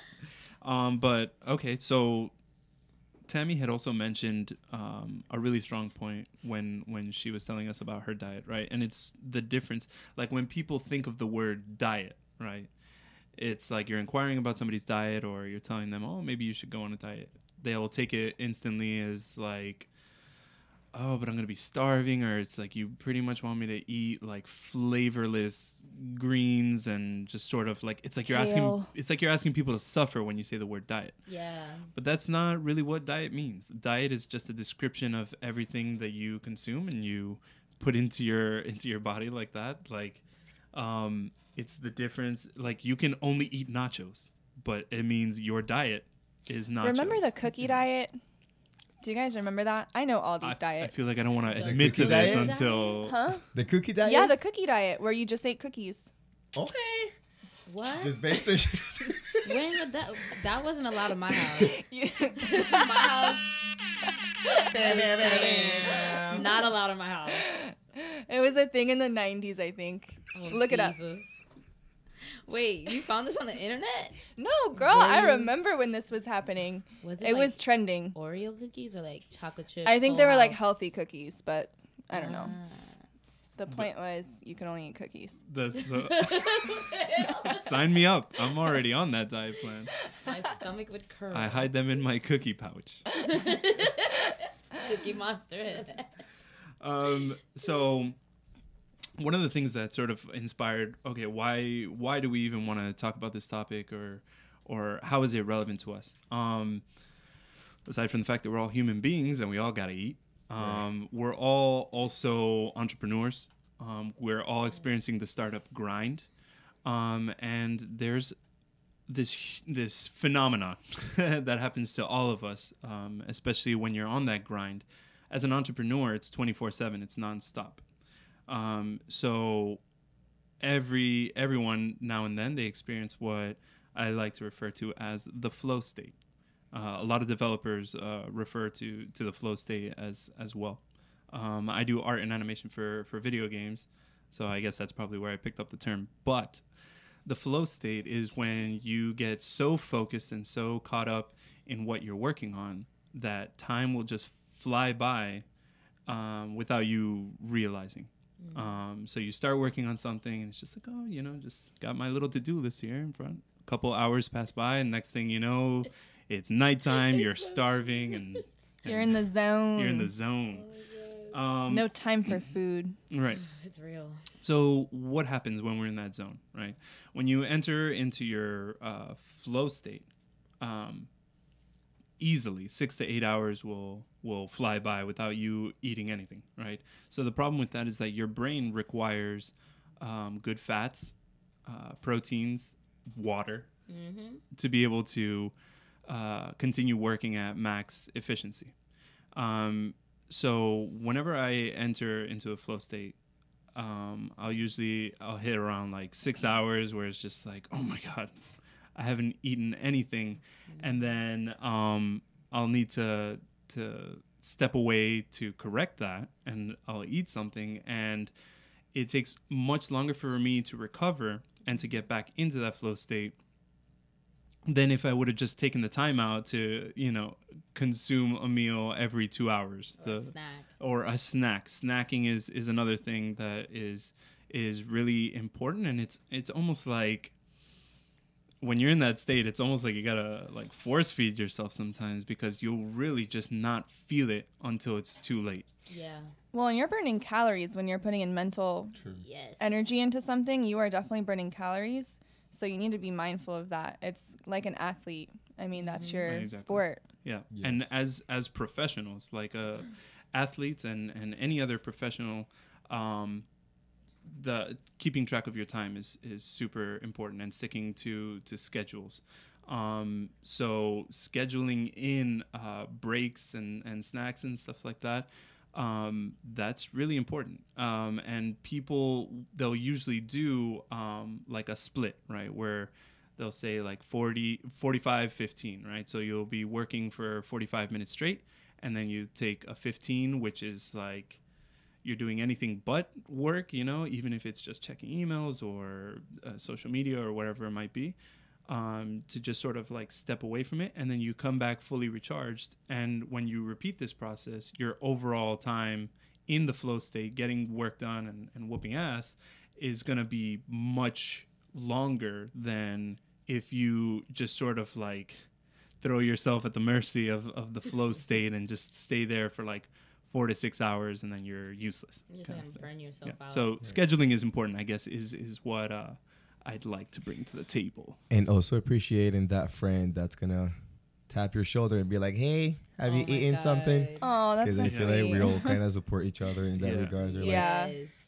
Have you had something in your belly yet? Because if not, you better get out of that flow state. All right. to Yeah. Exactly. Exactly. Okay. Support systems. Yes, super important. Important. I love that you mentioned that, Sebs. because he knows. Tami will be like, "Has everyone eaten, y'all?" Because yes, I, mm, I be trying to check on Yes. y'all and my stomach because I'll forget myself. I think when I first started working here, Bryant used to call me out all the time because that's something I was doing a lot. I would just like dive into my work and bury myself in my work and forget that my stomach I needed to fuel and burn myself out. And a lot of times when you do that, you when you finally do eat, you actually kind of go into like an itis state and you kind of crash for a moment. Totally. So then it kind of messes up that time. Like you kind of mess up your efficiency there. You just throw it off. Exactly. um, another important thing about what you just said, that crash. Yeah. So when we're not conscious of what we're putting into our body, um, there will be a crash, especially if if we're having something that's really like carb heavy, you know, like that delicious spaghetti, or if we're having like pizza or something that's like, um, you know, just heavy on carbs, and you eat that in the middle of the day. It's like Oh kiss God. your productivity goodbye. Well, didn't you have Right. pizza today? I did, and now we're here.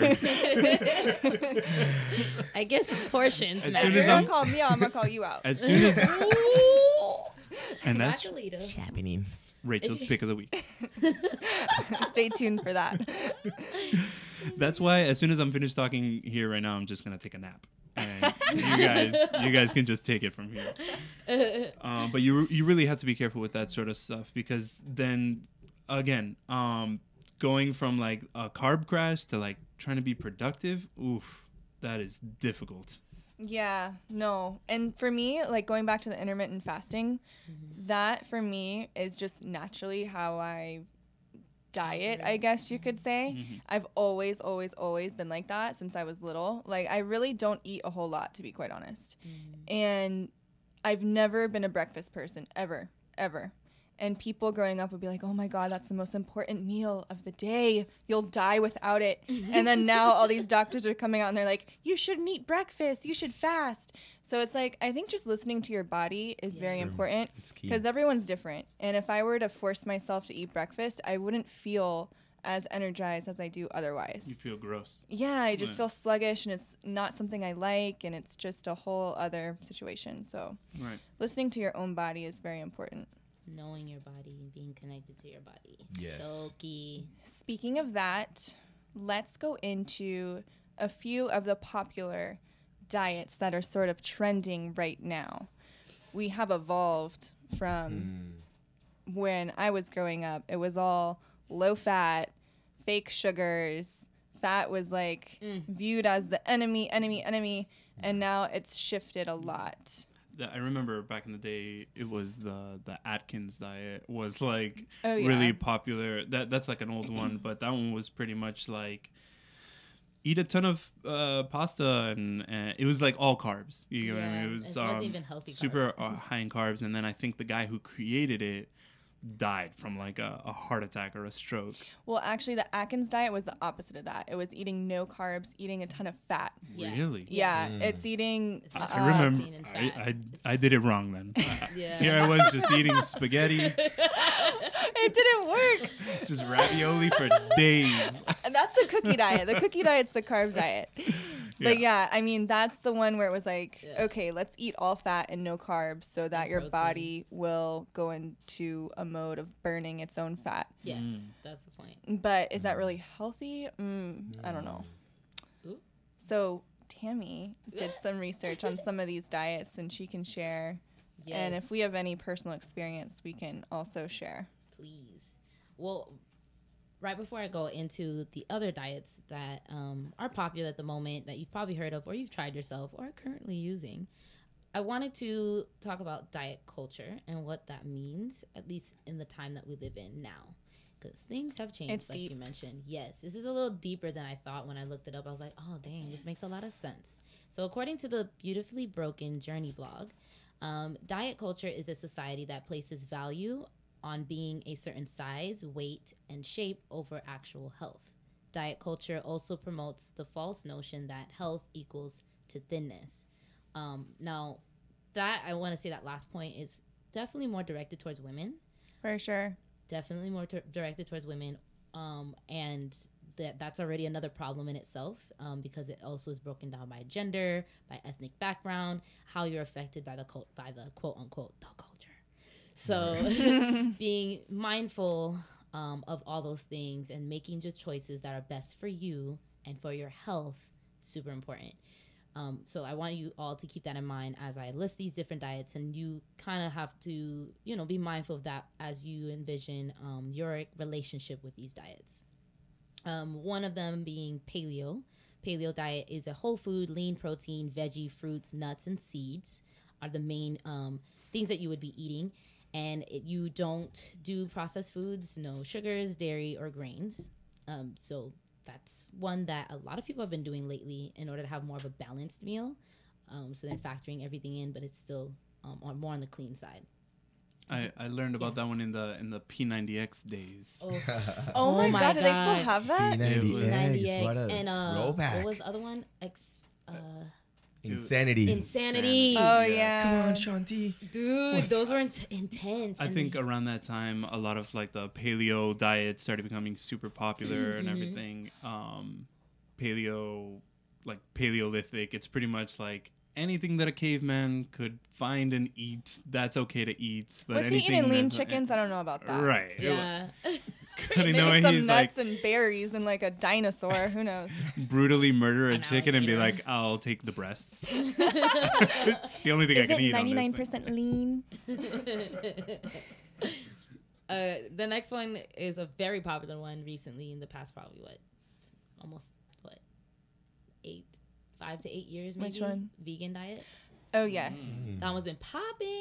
That is the new diet. It is. It's actually been called the diet of 2019. Oh wow. Really? Which is Mhm. very. I feel like it was like a couple years, but I guess it's really reigned It's- this year yes. for sure. Um, plant-based diet, which is something that Rachael has shared, and also Sebastian, and that excludes all animal products and anything animal derived, which would include something like honey, Yeah. which are from the bees. Yeah, I, I had read somewhere that um, like it's being regarded to as more than just a diet, but Mm. it's a, a philosophy. So um, avoiding anything animal based, not just um, diet wise, but lifestyle wise. Mm. Um, Leather goods. yeah, because the whole thing does c- go back to um, animal cruelty, Cruelty, yes. and stuff like that. So Definitely. it's it's definitely interesting. The, the the vegan lifestyle it's it's regarded definitely as more than just a diet. Right. So that's that's really interesting. Thank you so much for chiming in on that because it's there's levels to all these diets. Right. and all because some of them are not just about the food. It, it definitely takes it past the food. So thank you so much mm-hmm. for mentioning that, especially when it comes to veganism, because people, yes, people can think about it in a very radical and extreme way, but it is for a cause that's actually very important. So I respect people a lot when they take it to that point where they've trained themselves to a point where they can actually like shift everything in their lifestyle, like what, all the way down to what they use and um, whether it be rags instead of you know using you know towels like they'll changed everything in their house and composting everything Yeah. of that sort keeping those things in mind are, are a big deal. Uh, low carb diets unlimited amounts of protein and fat while limiting the carb intake and pushing your body to use fat for fuel um, which a lot of times people do that for weight loss reasons um, so that their their bodies is pretty much eating what's already there um, and you're not adding more fat to your diet. Uh, the Dukan diet is a high protein, low carb weight loss split into two phases of weight loss and maintenance, meaning that there are two phases of focusing on weight loss and like how you eat for that. And then after you drop down to a weight that you feel comfortable with, then you start to eat a little differently so you can maintain the weight that you have chosen to drop to. Does that make sense? Let me say this about weight loss just real quick in these diets. Mm-hmm. Just for anyone who's interested in I guess, finding the best thing for them. Just one piece of advice I would give is if your goal is to lose weight or be healthier or you need to lose weight, I would just recommend doing something that fits your lifestyle and something that you can do forever. Not doing a diet just momentarily to lose the weight and then trying to figure it out once you lose the weight to go back to a lifestyle. It's just not really good for your body to do that, and it's not going to make you successful long term. So that's just a piece of advice. and Mm. and it affects like so much so much in your in your day to day um so definitely finding something that that gels with your with your lifestyle. That was really well said. Um i think when when people are considering like what different kinds of diets to do um definitely also consider consider other options. How, how is it affecting your life in other different ways? You know how is it affecting your finances? Um, whenever you're whenever you're um, choosing a diet that means shopping. Like you're, you're gonna go um, to your whole foods or to your publix or, or to wherever it is that that you like to go. And um, you know it, there's gonna be a, a dollar sign attached to to to this new lifestyle. Um, so I think we can explore a, a couple different ways um, that entrepreneurs are sort of handling uh, that aspect uh, in terms of like personal finances and, and being a mindful eater. And also another thing, when you plan and you prep ahead of time, it just takes all the guesswork out for you. And as long as you're organized and you know exactly what you have to do, it just will make it so much easier just to grab that pre-prepared meal or if your fridge is stocked with the foods that are along your diet, you're going to make that choice so much easier other than having to make it hard on yourself and you don't have the prepared food, you're going to make a wrong decision down the line. So being just prepared will save you time. Um, and if you do it the right way, it should save you money as Oh, well. man. Yeah, meal prep. Meal prep is huge. Um, not only for for your health, but for your wallet. Um, so when I entered this hiatus of not consuming alcohol and started to combine that um, with intermittent fasting, and I also to- toyed around with some some meal prep stuff. My goodness, the money I've saved, like it's crazy Yeah, you save a lot of money It's doing it on a budget. crazy. Meal prep is is huge uh, for for saving lots of money. And um, to chip in a little bit, I feel like it doesn't only help you save money, but I feel like when you're actually organized, like Rachael said, you're gonna have everything like they're in control per se. And I feel like also the waste aspect of it, when you know what you're doing, when you know what you're eating, I feel like the the like like the you know like the likelihood of really wasting food it's not as much. Like oh i'm just gonna like go to the supermarket and like do my regular you know weekly bi-weekly run. And then you realize that you're all of a sudden wasting so much food so i feel like that also goes hand in hand That's your super nice. wallet is taken care of and also the waste aspect of it is taken care of Right. Yeah, because what you're doing is you're pretty much you're portioning. So you're only buying as much as you're going to eat. Correct. That's it. And that's the whole point. So not only are you able to um, achieve your goals, but you're also like being mindful of your portions and you're not like overbuying, over consuming, which is something that yes us as Americans definitely suffer from is overconsumption, whether it be food or clothes or whatever. Gotta have it and gotta have lots of it, and that's that mentality is very destructive. Absolutely. So yes We can also look at like um, the opposite of extreme of uh, of meal prep, uh, which in my opinion would be uh, using delivery apps for your food, and what that means financially. Um, so, as an entrepreneur, sometimes it's hard to get away from your desk. Like you're you're there and you, you have to be working with a team. Sometimes um, sometimes live, and you just can't step away. Um, that's why we have those delivery apps for for the convenience and to be able to you know get whatever we want. Um, however, a lot of these apps have really crazy delivery fees. Um, so it's sort of like you're looking at the subtotal for whatever you want, and then they throw on top of that delivery fees, tax, service fees, which can range around 15% of your order's subtotal. and that actually depends on the restaurant where they have other metrics that they can use um, to pretty much say like, yeah, we want a, a bigger uh, delivery fee, uh, depending on like, are there are there even drivers in the area? How far away from the client? Um, and then there's the brand new small order fee. Uh, this this one's new. Th- this one uh, kicked in, I think, earlier on this year, and um, it's literally like them saying, "Hey, you I didn't know spent very it's like you spent very little. You spent under ten dollars. We can't have that, and um, here." And then they they tack on a small order fee onto onto your onto your delivery. So you know at the end it's like okay I just wanted like some like a seven dollar something you know and then by the time that it gets to you it's like oh it's seventeen dollars now, um, which you know not not to throw too much shade at, at those kind of apps. Um, sometimes this is the right move if let's say for example um, you're here in our conference room and you're there with uh, with a big with your team or clientele or something like that sometimes the right move the easiest thing is just you can place in an, an order uh, for everyone handle it real easy um, and that's definitely the move but it's not a solution for your day to day and this is something that i was using every single day uh, for a while before I got into into meal prep. And let me tell you, when I switched over to only using uh, the the delivery services for an emergency or for a special occasion, now um, I'm dripping. I'm rich now. I'm pretty much rich. Everybody. You're rich and Oh, skinny. Yeah, rich and skinny, and I'm on this podcast. I would Hold on, I got just a thing for this. I would definitely um oh Here goes. Yeah, yeah, yeah. So yeah l- looking for looking for options uh, from that sort of thing right? Um uh, we have in our space one of the amenities that, that we provide for members is um, it's called Be Meals right?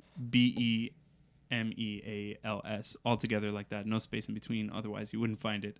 Um, but what it is is it's a service that we've uh, set up at the lab to for the convenience of our members and it's a fridge that comes with pre-made gourmet healthy meals um, and the app is pretty much to unlock the fridge. You can grab as many meals as, as you want at any point in time. The lab miami is a 24 hour facility you know so if you're an entrepreneur if you're a startup we all know that we got to work those weird hours. I've been here at 2 in the morning you know coming out of a flow state and if it weren't for Be Meals honestly i would i would just be starving the the alternative is literally okay the vending machine you know Water and coffee. And Right. water and coffee. right no bueno super bad Um, so that's definitely that's great in terms of convenience. Um, it's a little challenging in terms of variety. There we have like seven different eight gourmet meals in there, so you can definitely switch it up and there's good variety and stuff. But if you're feeling something real particular, that's kind of like where the challenge comes in. But other than that, the convenience is is is incredible for for our members. Um, one thing I know I feel like I've been talking a lot about food this episode. Um, but I mean another quick uh, solution, right? So we're talking about like delivery apps, we're talking about pre-made meals and all this sort of stuff. There's also the world of meal replacements.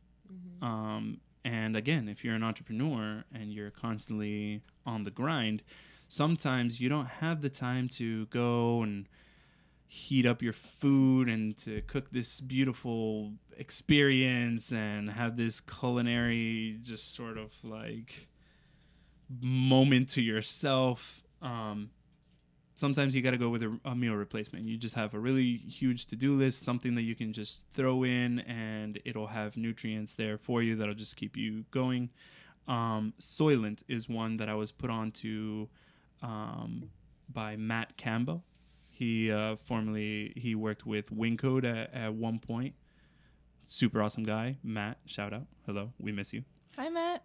Hey, He put me onto Soylent a long time ago, as well as every Wyncode cohort that that came through the space. Which Wyncode's a coding academy. Did you say that part? Oh, I didn't say that part. Yeah. They are a coding academy, so they're going through a 10 week boot camp learning how to code from the ground up. So Yeah. they are on it. Yep. These guys don't have Hashtag shout out. um, these guys they definitely don't have time to be stepping away um, from their computers for too long because it's a boot camp you know and you have 10 weeks where you're grinding to intensive. to like change your career you know Yeah, it's intense. um, so he put everybody onto Soylent there, and Soylent is a meal replacement. It comes with uh, a lot of nutrients that are that are good for your body. Um, again, I wouldn't recommend this to replace every meal. I'm definitely not suggesting to anybody that like, hey, just switch over to Soylent and you're good. Um, this is definitely just another tool to add to your to your arsenal um, in terms of like being on the grind and like having nutrition of some level. if you don't want to do those alternatives and you really do want to save your money, um, meal prepping, like we were mentioning, is a huge, huge, um, affordable way to go about it. And it can be very, like, it can cut down a lot on your time. So I kind of want to go over different ways that you can do that and give you some examples of different, like, quick recipes that are cost really cheap in order for you to efficiently um, and healthily uh, prep yourself for the week. So there are obviously so many different ways to save your money and one way Pinterest is your best friend, google.com is your best friend. Slow cookers are another way to save a lot of time and you can put use um, slow cookers overnight. The morning you already have your meal ready to go, put it in your container and you're out. Um, so I actually looked up a few like for example, five ingredient dinners for less than 50 bucks a week. Um, believe it or not, let me tell you guys what's on the menu. Just wait for it. Bring it on. Uh, so, for example, you can do a chicken enchilada stuffed spaghetti squash. Oh, I love spaghetti squash. Okay, that's Monday's dinner. That's just Are you Monday. getting hungry, hungry. Okay. Nom, nom, nom, Just saying. Now, that's obviously for someone who's a meat eater who's open to a lean, you know, lean protein and wants uh, carbs. That's eleven dollars and forty four cents just for that. Okay, so that's yeah, that's like that's your dinner, and you can based off how much you make, you can spread that over a few nights. Bring that leftover over to work, and you're good. So you can always think about it that way. Um, another, for example, Tuesday's dinner is almost is less than eight dollars. It's an Italian zucchini topped baked potato. Now, obviously, you can add other things with that, whether it be a salad on the side. Um, you can add whatever you want, but just that baked potato and what you stuff it with alone, eight bucks. So imagine how much you're cutting out in terms of meal, um, and how much you're usually spending for dinner if you were to go out or do takeout. Just saying, Mm-hmm. bring whatever left over to work. Okay, I'm the queen of doing that. Just saying. So take That it is from me. That is such a good idea. Like, make enough for dinner so you can take it the next day for lunch. literally. Smart. You know what's funny about you saying that? Like you are so frequently eating leftovers that I don't ever really see the first meal. You know what I mean? Like- You don't see it because I eat it at home. That's Okay, so okay, smart. okay. That's how you know that you know that I'm you like, know. whose leftovers are these? Why do I never see you starting a meal? It's always just finishing. I'll give you guys a couple examples in terms of either a healthier option that doesn't include um, meat, um, or if it does, it's like either seafood, like alternatives to meat. Uh, so vegetarian breakfasts that are super easy: baked oatmeal cups or a slow cooker peanut butter oatmeal. Literally, you cook that overnight. I know. Have you I- had that? That sounds The so good. Face. We wish But you could have you seen love your oatmeal. Yes, every morning they know I have my bowl of oatmeal Every morning. It's with- never failed. Except one time our microwave broke and then she had to go next door to get a microwave. Oh my god, that man tried me, but it's all good. he really tried me. I was like, "Sir, I'm your neighbor. Okay, I need a microwave desperately. give desperately. me a microwave to use for what? Less than two minutes. A minute thirty. That's all I need of your time, sir. Legit. But I have my oatmeal every morning, my quick oats, and I have my berries. I have my peanut butter. Love my peanut butter. I'm Haitian, by the way, you guys. So culturally, like we grow up on peanut butter. We don't Oh, need really? jelly. We just need bread, pain, and then peanut butter. That's it. Mm. Sick. That's it. That's it. So I'm used to my peanut butter. That's why I was looking at that slow cooker. Like, we can do that. We can do that. Oatmeal peanut butter, best world. Sweet potato and black beans um, breakfast burrito, and as alternative to like for great for vegan um, or even vegetarian folks that don't do animal protein um, or animal products in general. or like a Thai quinoa salad with peanut dressing. Like um, today, Sebastian brought in a bean sprout salad. So good, Mm, so with peanuts. But wait, but wait, but wait. Can we talk about what you brought in? Because that was like a whole other situation. What was the name of it? So um, the Haitians will know this, but sauce pois. Saspa. Sauce pois. It's pretty much bean soup or bean sauce. Um, you can use that word interchangeably, but um, you lay that over rice or cornmeal. Um, that's traditionally how you have it, or you'll have it with legumes. Legumes is mixed vegetables. Ugh, you guys are got me. It's just in the fields talking about my culture, but yes, sauce pois I um, that's one way for me to get the black beans in and get my um healthy protein in uh, as an alternative if I don't want to do any meat, or if I do, like great, that's just extra protein for me.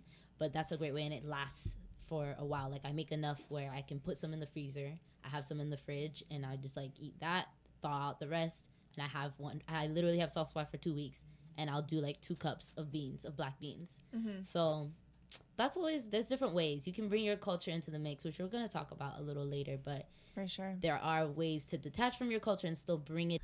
I also want to mention while we're talking about money and budgeting and um, different ways to just be frugal with your money on in all aspects. Would love you guys if you have not listened to episode thirteen, uh, millennial financial responsibility, where we talk about finances in general, especially as millennials now. Money looks different for us now. Our options are super different now. Um, different apps that you can use, different ways to budget, um, different ways to save, different ways to invest, To track to track what you're spending on, what you're eating. legit credit and all that stuff. Um, this falls into that too. At the end of the day, like what you spend um, is definitely a reflection of like what you're doing with that money. You want to be mindful of it. So Very important. reference point. Muy Thank you. importante. Thank you for that, my love. So, taking it back a little step back from everything we've been talking about, we've been talking very granular right now about the nitty gritty details and the day to day. And I just want to take it back to just the food industry as a whole. And Sebastian and I and the whole Fab Four are going to talk more about food from an emotional standpoint and also as an industry and what's really going on right now with the culture of food. Um, And technology. How as well. technology is totally impacting yeah, now more than ever. we eat. Yes. And specifically speaking about the U.S., um, the U.S. has always been under scrutiny for our food, for being super processed, super unhealthy, full of hormones, pesticides, whatever bad thing you can say, we have it. So I think now consumers are much more educated, and our whole food industry is being scrutinized and taken a deep look into exactly what is our food, where is it coming from, and consumers are caring more, a lot more about that because we're being informed about it. Um, so I think there's been sort of a mindfulness shift in our society. And it's not just about, okay, is this food going to make me look good? It's about who it's affecting, not just yourself, Correct. and the greater good, I would say. Yes. Yeah, I feel like definitely uh, right now the mentality that's shifting is, like you said, just seeing things as a whole, right? Not like that egotistical perspective. It's it was kind of selfish, like, oh, I'm just gonna eat this because I like it, I love it, it tastes good. Feel like right now the mentality is changing big time in terms of, you know, the options that are being offered and how we can actually be more conscious of not only our body and like how we look and like how we feel, but just like the entire planet itself. We're starting here in the US, we're here in Miami, and that diets and everything is changing on a day to day basis. But I feel like right now, technology is really giving an option for all of us to just like try it out, you know, just like try different things, create a different impact on our society. So definitely, definitely a whole new age in terms of how Well- food is being made. How do you guys feel about um, like the Impossible Burger and like Beyond Meat and that kind of stuff? Because if we're going to be talking about technology, um, I think there is a ton of money um, going in that direction. You know, Yeah. there are people out there that do like to eat meat, but at the same time have this sort of like moral dilemma that they're not out here trying to you know, murder chickens and cows and pigs brutally either, you know. Um, so I, I, I there's there's definitely a, a trend going towards like tech specifically for making these plant-based burgers. How do you guys feel about that? So I mentioned earlier uh, that 2019 was being coined uh, the year of the vegan, and that actually came from The Economist. Um, there's been estimated 600% increase in vegan consumers in the past three years, which is crazy. And I think a lot of what's driving that is climate change, environmentalism, animal welfare, and our overall health. So there's sort of two parts of veganism. It's the caring for the planet and the animals and caring for your health um, and what you're consuming. And there's been a whole bunch of documentaries. You mentioned Food Inc. as one of them. Yes. Um, some other ones that are on Netflix have had a huge impact are What the Health, uh, Cowspiracy, Forks Over Knives, Fat, Sick, and Nearly Dead. There's literally a million of them, and they're all sort of touching on the same things. So, this whole shift in how we look at what we're consuming has changed um, consumerism, consumer behavior.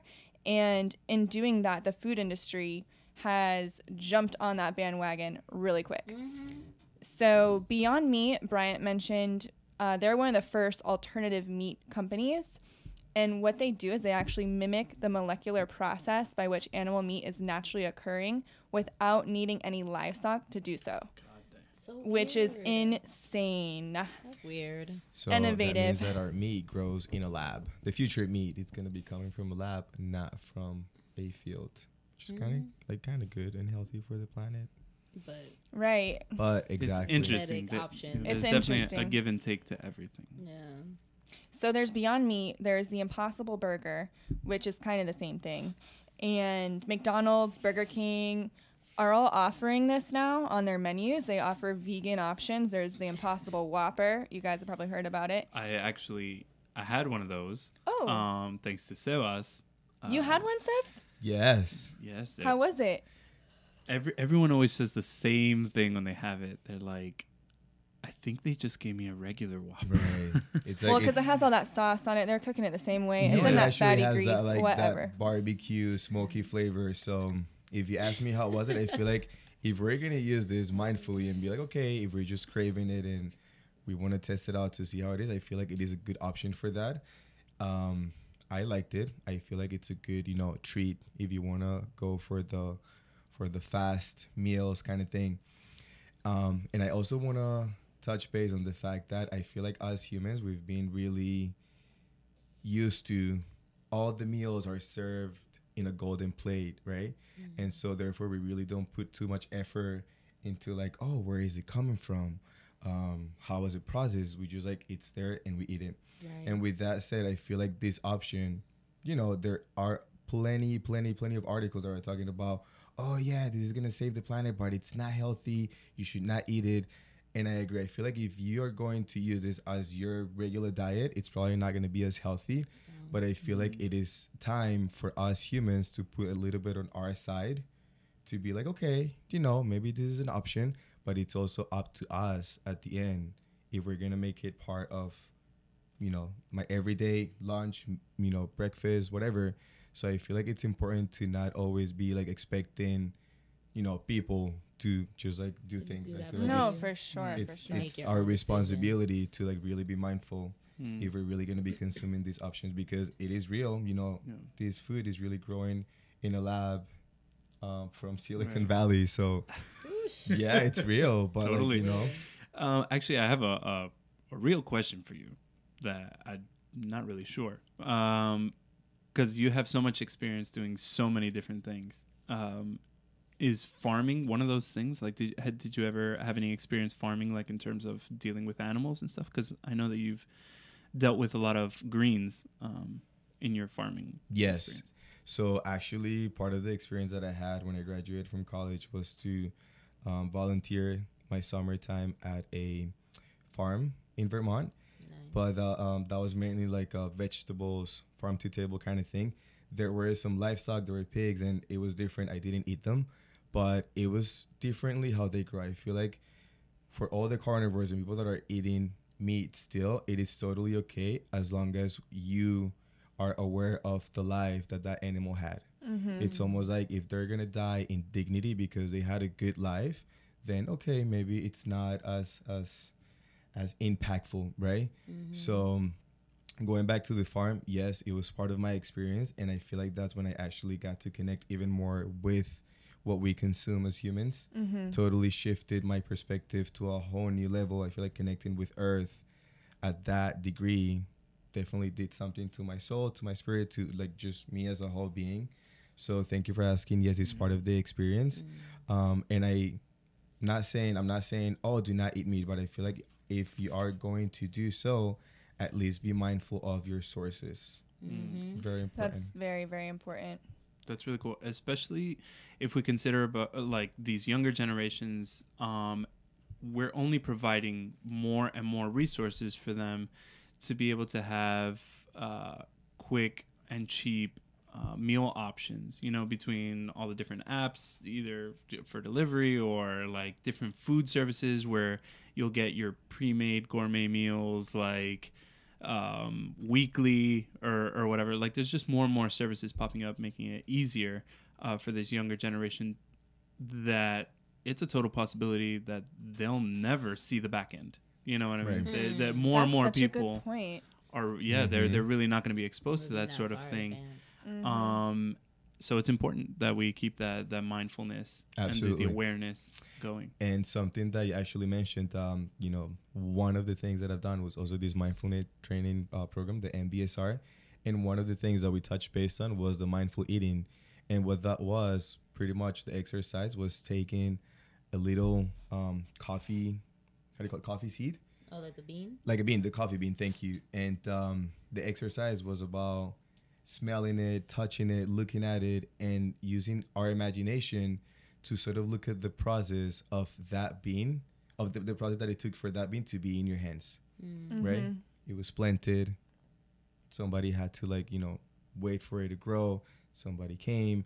There's a whole process that we are totally missing and are really mm-hmm. like caring about because it goes straight to our mouth. Yep. So I feel like just taking the little time to be like, oh, what was the the process of this and how it made it here? I feel like it's gonna help us to create a little bit more of awareness into what we put in our body. Yes, Definitely. importante. Super interesting here. You guys talk about um, just where food has gone, um, especially in this country. I can mention from like personal experience growing up uh, in a Haitian home where my mom, as an immigrant, she used to cook very traditional Haitian food, and um, it's high high protein, um, high in carbs. Um, they're not very heavy on um, what's it called on veggies. Uh, and if it was veggies, it was like legumes, which was like one of the main dishes with uh, vegetables. Mind you, they still would put meat in it traditionally, or seafood. It would Mm. either be beef in it with the mixed greens, or it would be um, crab. So, which is very island. So I Sounds amazing. Little do you know. Don't you do this to me. Mom, you're coming through. But no, I, I really had to, I kind of watched my mom's journey evolve as a parent um, in this country. And she, she did the best that she could to like help us eat clean and more lean. Like she realized that the diet that she grew up and how she ate was not the healthiest. So she started shifting how she ate. But she also incorporated like American um, things like eating lunch meat and um, having cereal. Like me and my brother used to eat cereal so every American. night. Yeah, like every night, high school, I would like I had that was my supper was cereal. Cinnamon toast crunch. Oof. I was an old lady. I had honey bunches of oats. Oh, I love honey bunches. I love it, but I like those are different things. Like she would like do the lean meat, like would be like lean uh, chicken um, and seafood, and we wouldn't eat red meat. Like I didn't grow up eating red meat; that wasn't really a thing. Even though that's very much a part of my culture. Griot, which is a very traditional um, fried pork, uh, very traditional dish that my mom never touched. She didn't care for it because she knew that it wasn't good for us. So it was interesting seeing her like grow up in like being in the late 80s and 90s and how she was still trying to transition and alter and then how I took that on because I still like now I'm trying to learn how to cook traditionally mind you, before I was like, oh no, I'm good. Like I, I'm gonna just eat clean and healthy. But I'm like, but there are healthy things in my culture that I can incorporate still. True. So learning that balance too, because a lot of people have that challenge. Is like, oh, I don't want to let go of you know my traditional, you know, Right. maduros and whatever they eat, and they're like, I don't want to let that go. But it there's different ways to remix it and make it work for you. It's all a balance. There's no. Always. I think being extreme in anything is not the best thing. Mm-hmm. So it's all about having a balance yes. at the end of the day.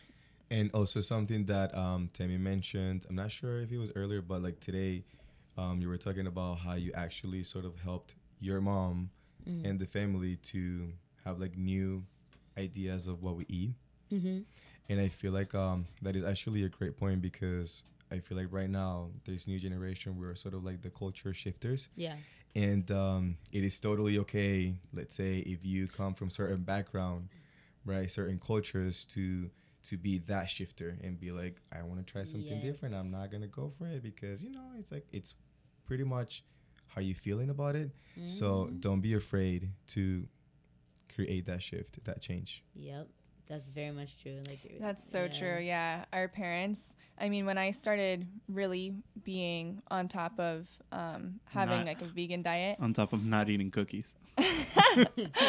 the cookie diet. when my mom took my cookie jar away oh my God. I did not do the cookie diet. I just said it was a diet. we kind of assumed it rachael you know Okay. I didn't do it. well, now I lost my train of thought. You're- not the cookies and the mom Bryant, you ate pizza today, so don't even come at me. You're seeing how this is in real time, you guys. you know You were talking about your Okay, mom vegan, and yes. your parents. So I um I was sort of shifted my diet more towards plant-based, vegan. I will occasionally eat chicken like I said, but my mom when I first mentioned that to her thought that that was just ludicrous and you need protein and people are very misinformed because we're only able to do so much with what we're given. And you really have to go beyond just the hype of the fad diets and try and see where is this information coming from and what's their motive and intention in giving you this information. Because you will get mixed messages left and right, everyone telling you something different, and none of it makes sense at the end of the day if you believe everything you hear. So it's really about deciphering the messages because um, everyone's just trying to t- sell you things. So there's plenty of protein, if not just as much, if not more, in plant that you can find in plants as animals. So it's not necessary to eat animal meat for protein. It's just not. true many options out there So I just want to touch on one other thing real quick, going back to what we were talking about.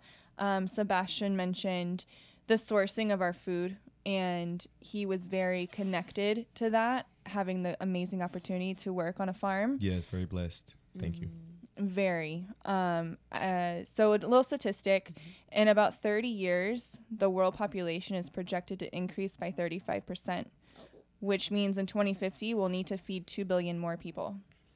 So, we're already stretching our resources on planet Earth, as everyone is very aware. This has to be something that we take very seriously and um, ways we can sort of approach it is from a very personal way.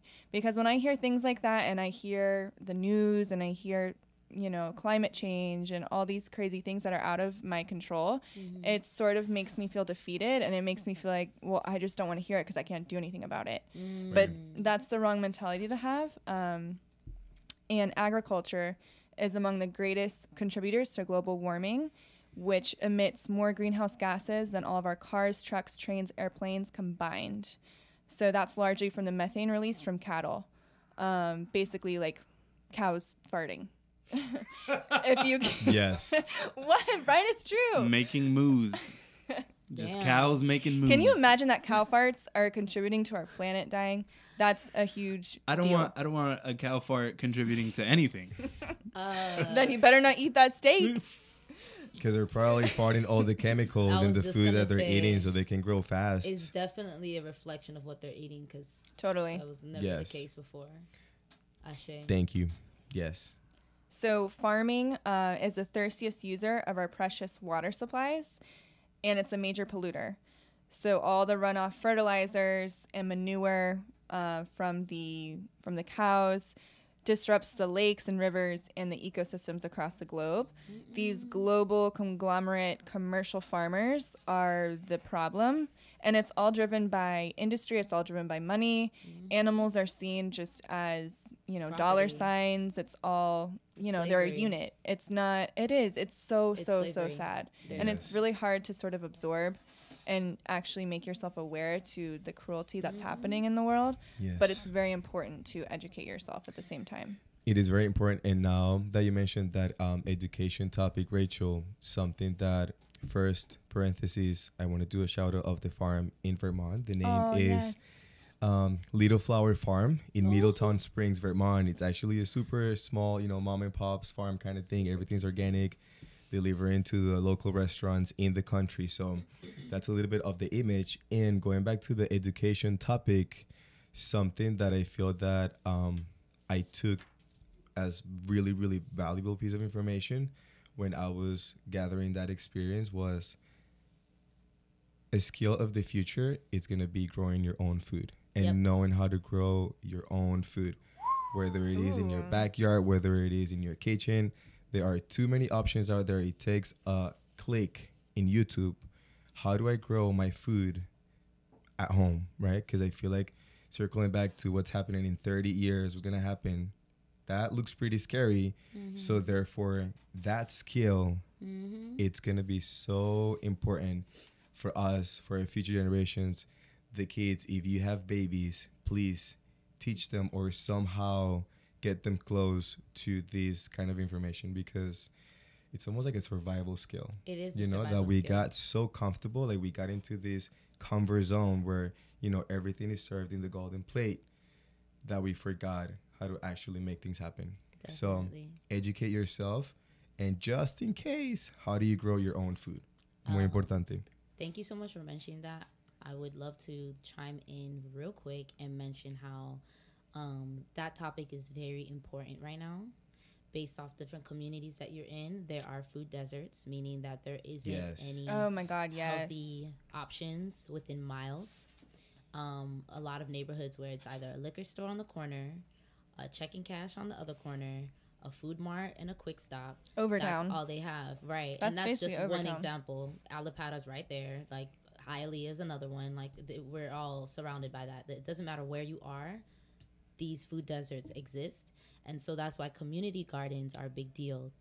If you have the resources, if you have the knowledge, and you want to give back to your community, get a few people together and figure out a way to create a community garden um, where those food food deserts um, exist, so that people can either come and get their fruits and vegetables for free, um, or at a very low cost, and accepting you know um, other forms of payment to be mindful of other communities of people who need, are in need just like you.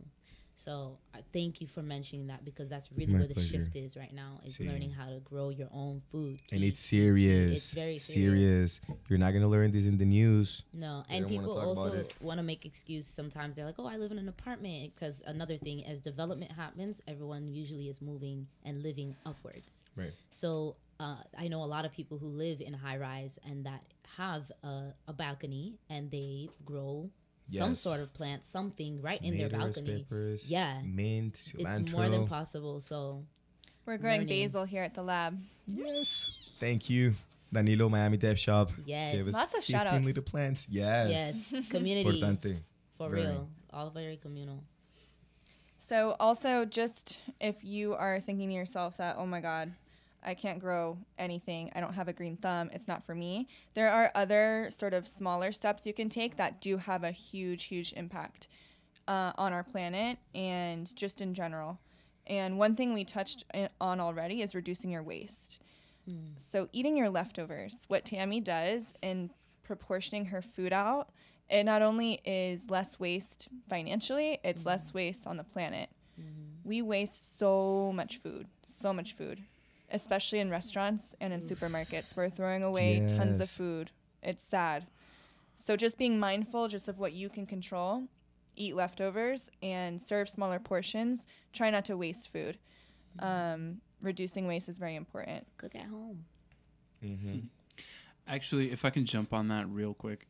Um, We got a lot of real quick. we, we got a lot of real, Real quick. quick. Real quick, I was quick, real quick. I was just, Just like saying. two seconds. we all said it. Um, and I didn't want to be left out. So real quick. um, something that I was realizing yesterday, actually, um, because we do we do events at the lab Miami as well. We do all sorts of events here. Um, so our members always know when whenever there's an event happening here, there's a very good chance that there's going to be leftovers, and they're always you know very excited, uh, especially with their budgets and all that sort of stuff. Um, but even after feeding the people from the event, and then that second wave where it's our own members going to help clean up even more leftovers, more often than not, we're still left with even way more food um, than anyone here can handle, right? Now, I've had a lot of people come up to me and be like, "So, what are you gonna do with that food? You know, don't I hate to see food get thrown away and stuff like that." This is not a solution, but I'm, we're asking for help. If anybody out there has any ideas, please engage with us, um, either through Instagram or face to face, emails, however, just get into contact with us um, definitely open to hearing about solutions where we can sort of take large amounts of food and sort of give back um, to to the community, um, whether it's like the homeless community or or whoever is accepting this sort of food. Um, we haven't done any research on the subject because I feel like this just sort of came up naturally in conversation just now. Um, but I am, you know, I would, I know the whole team would be really, really grateful if there are any solutions out there for what can we do with our leftovers because we want to be mindful of that. We don't want to just be throwing away a whole bunch of food because we know that there are people in need. One thing is when it goes bad, composting. Mm. Yes. saying. You're right. You're right. Full you're right. cycle. Full Such a cycle. skill. Yep. Full cycle. Yes. Um, Danilo actually, he was like, I think we had like a whole bag of bread left over from something, and he was like, "Don't throw it away," and he had the housekeeping like give, give leave the bags for him so he can use it for compost at his house, Mm. so he can fertilize and grow his plants. Just saying, He grew right. some delicious tomatoes with that Really bread. good. I will tell you, Mm-hmm. they were so good. Very, very good skill and very important. So, going back just a little bit, I think the whole purpose and intention of this episode is not only to get you to think about your own personal diet, what you're eating, how you're eating it, what you're consuming, how you can be the best version of yourself by what you're consuming.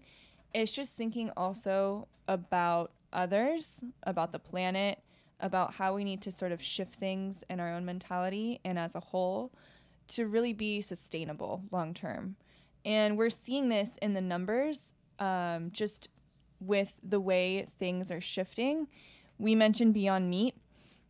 Their stock, when they launched their IPO, their stock skyrocketed 163%, making it the best performing US IPO in almost two decades. So people are paying attention. So, hey, if you're an entrepreneur and you have a great idea and you're about the sustainability, you're about this, This is the time. do it. Yeah. I mean, people are definitely paying attention. It's a new wave and it's a new way of being. So tying it back together, team. Today we've been actually discussing very, very deep topics in terms of what we eat, starting with our diets, our culture, our background, how we handle our, you know, our own specific ways of eating, and something that we wanted to touch based on is the emotional aspect of eating, right? Um, one thing that we realized was that when we are babies that we're not able to articulate, oh, I am hungry, how is it that we actually ask for food?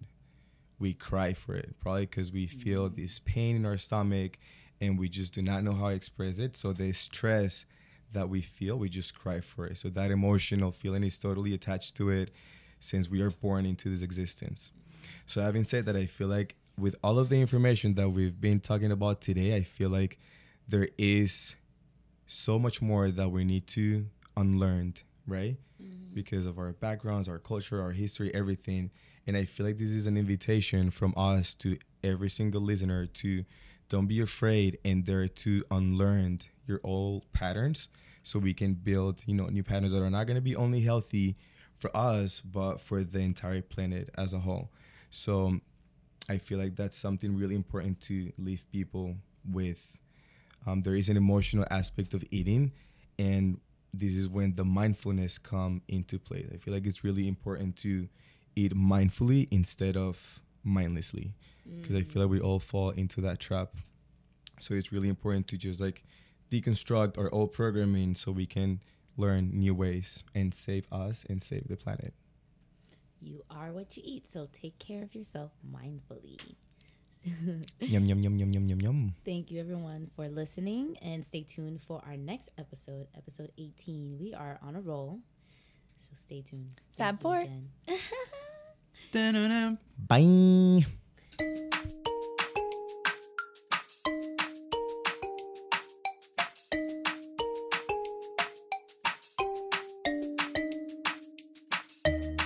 If you haven't yet, go to Apple Podcasts and subscribe, rate, and review the Big Idea Box podcast. And remember, always share with a friend.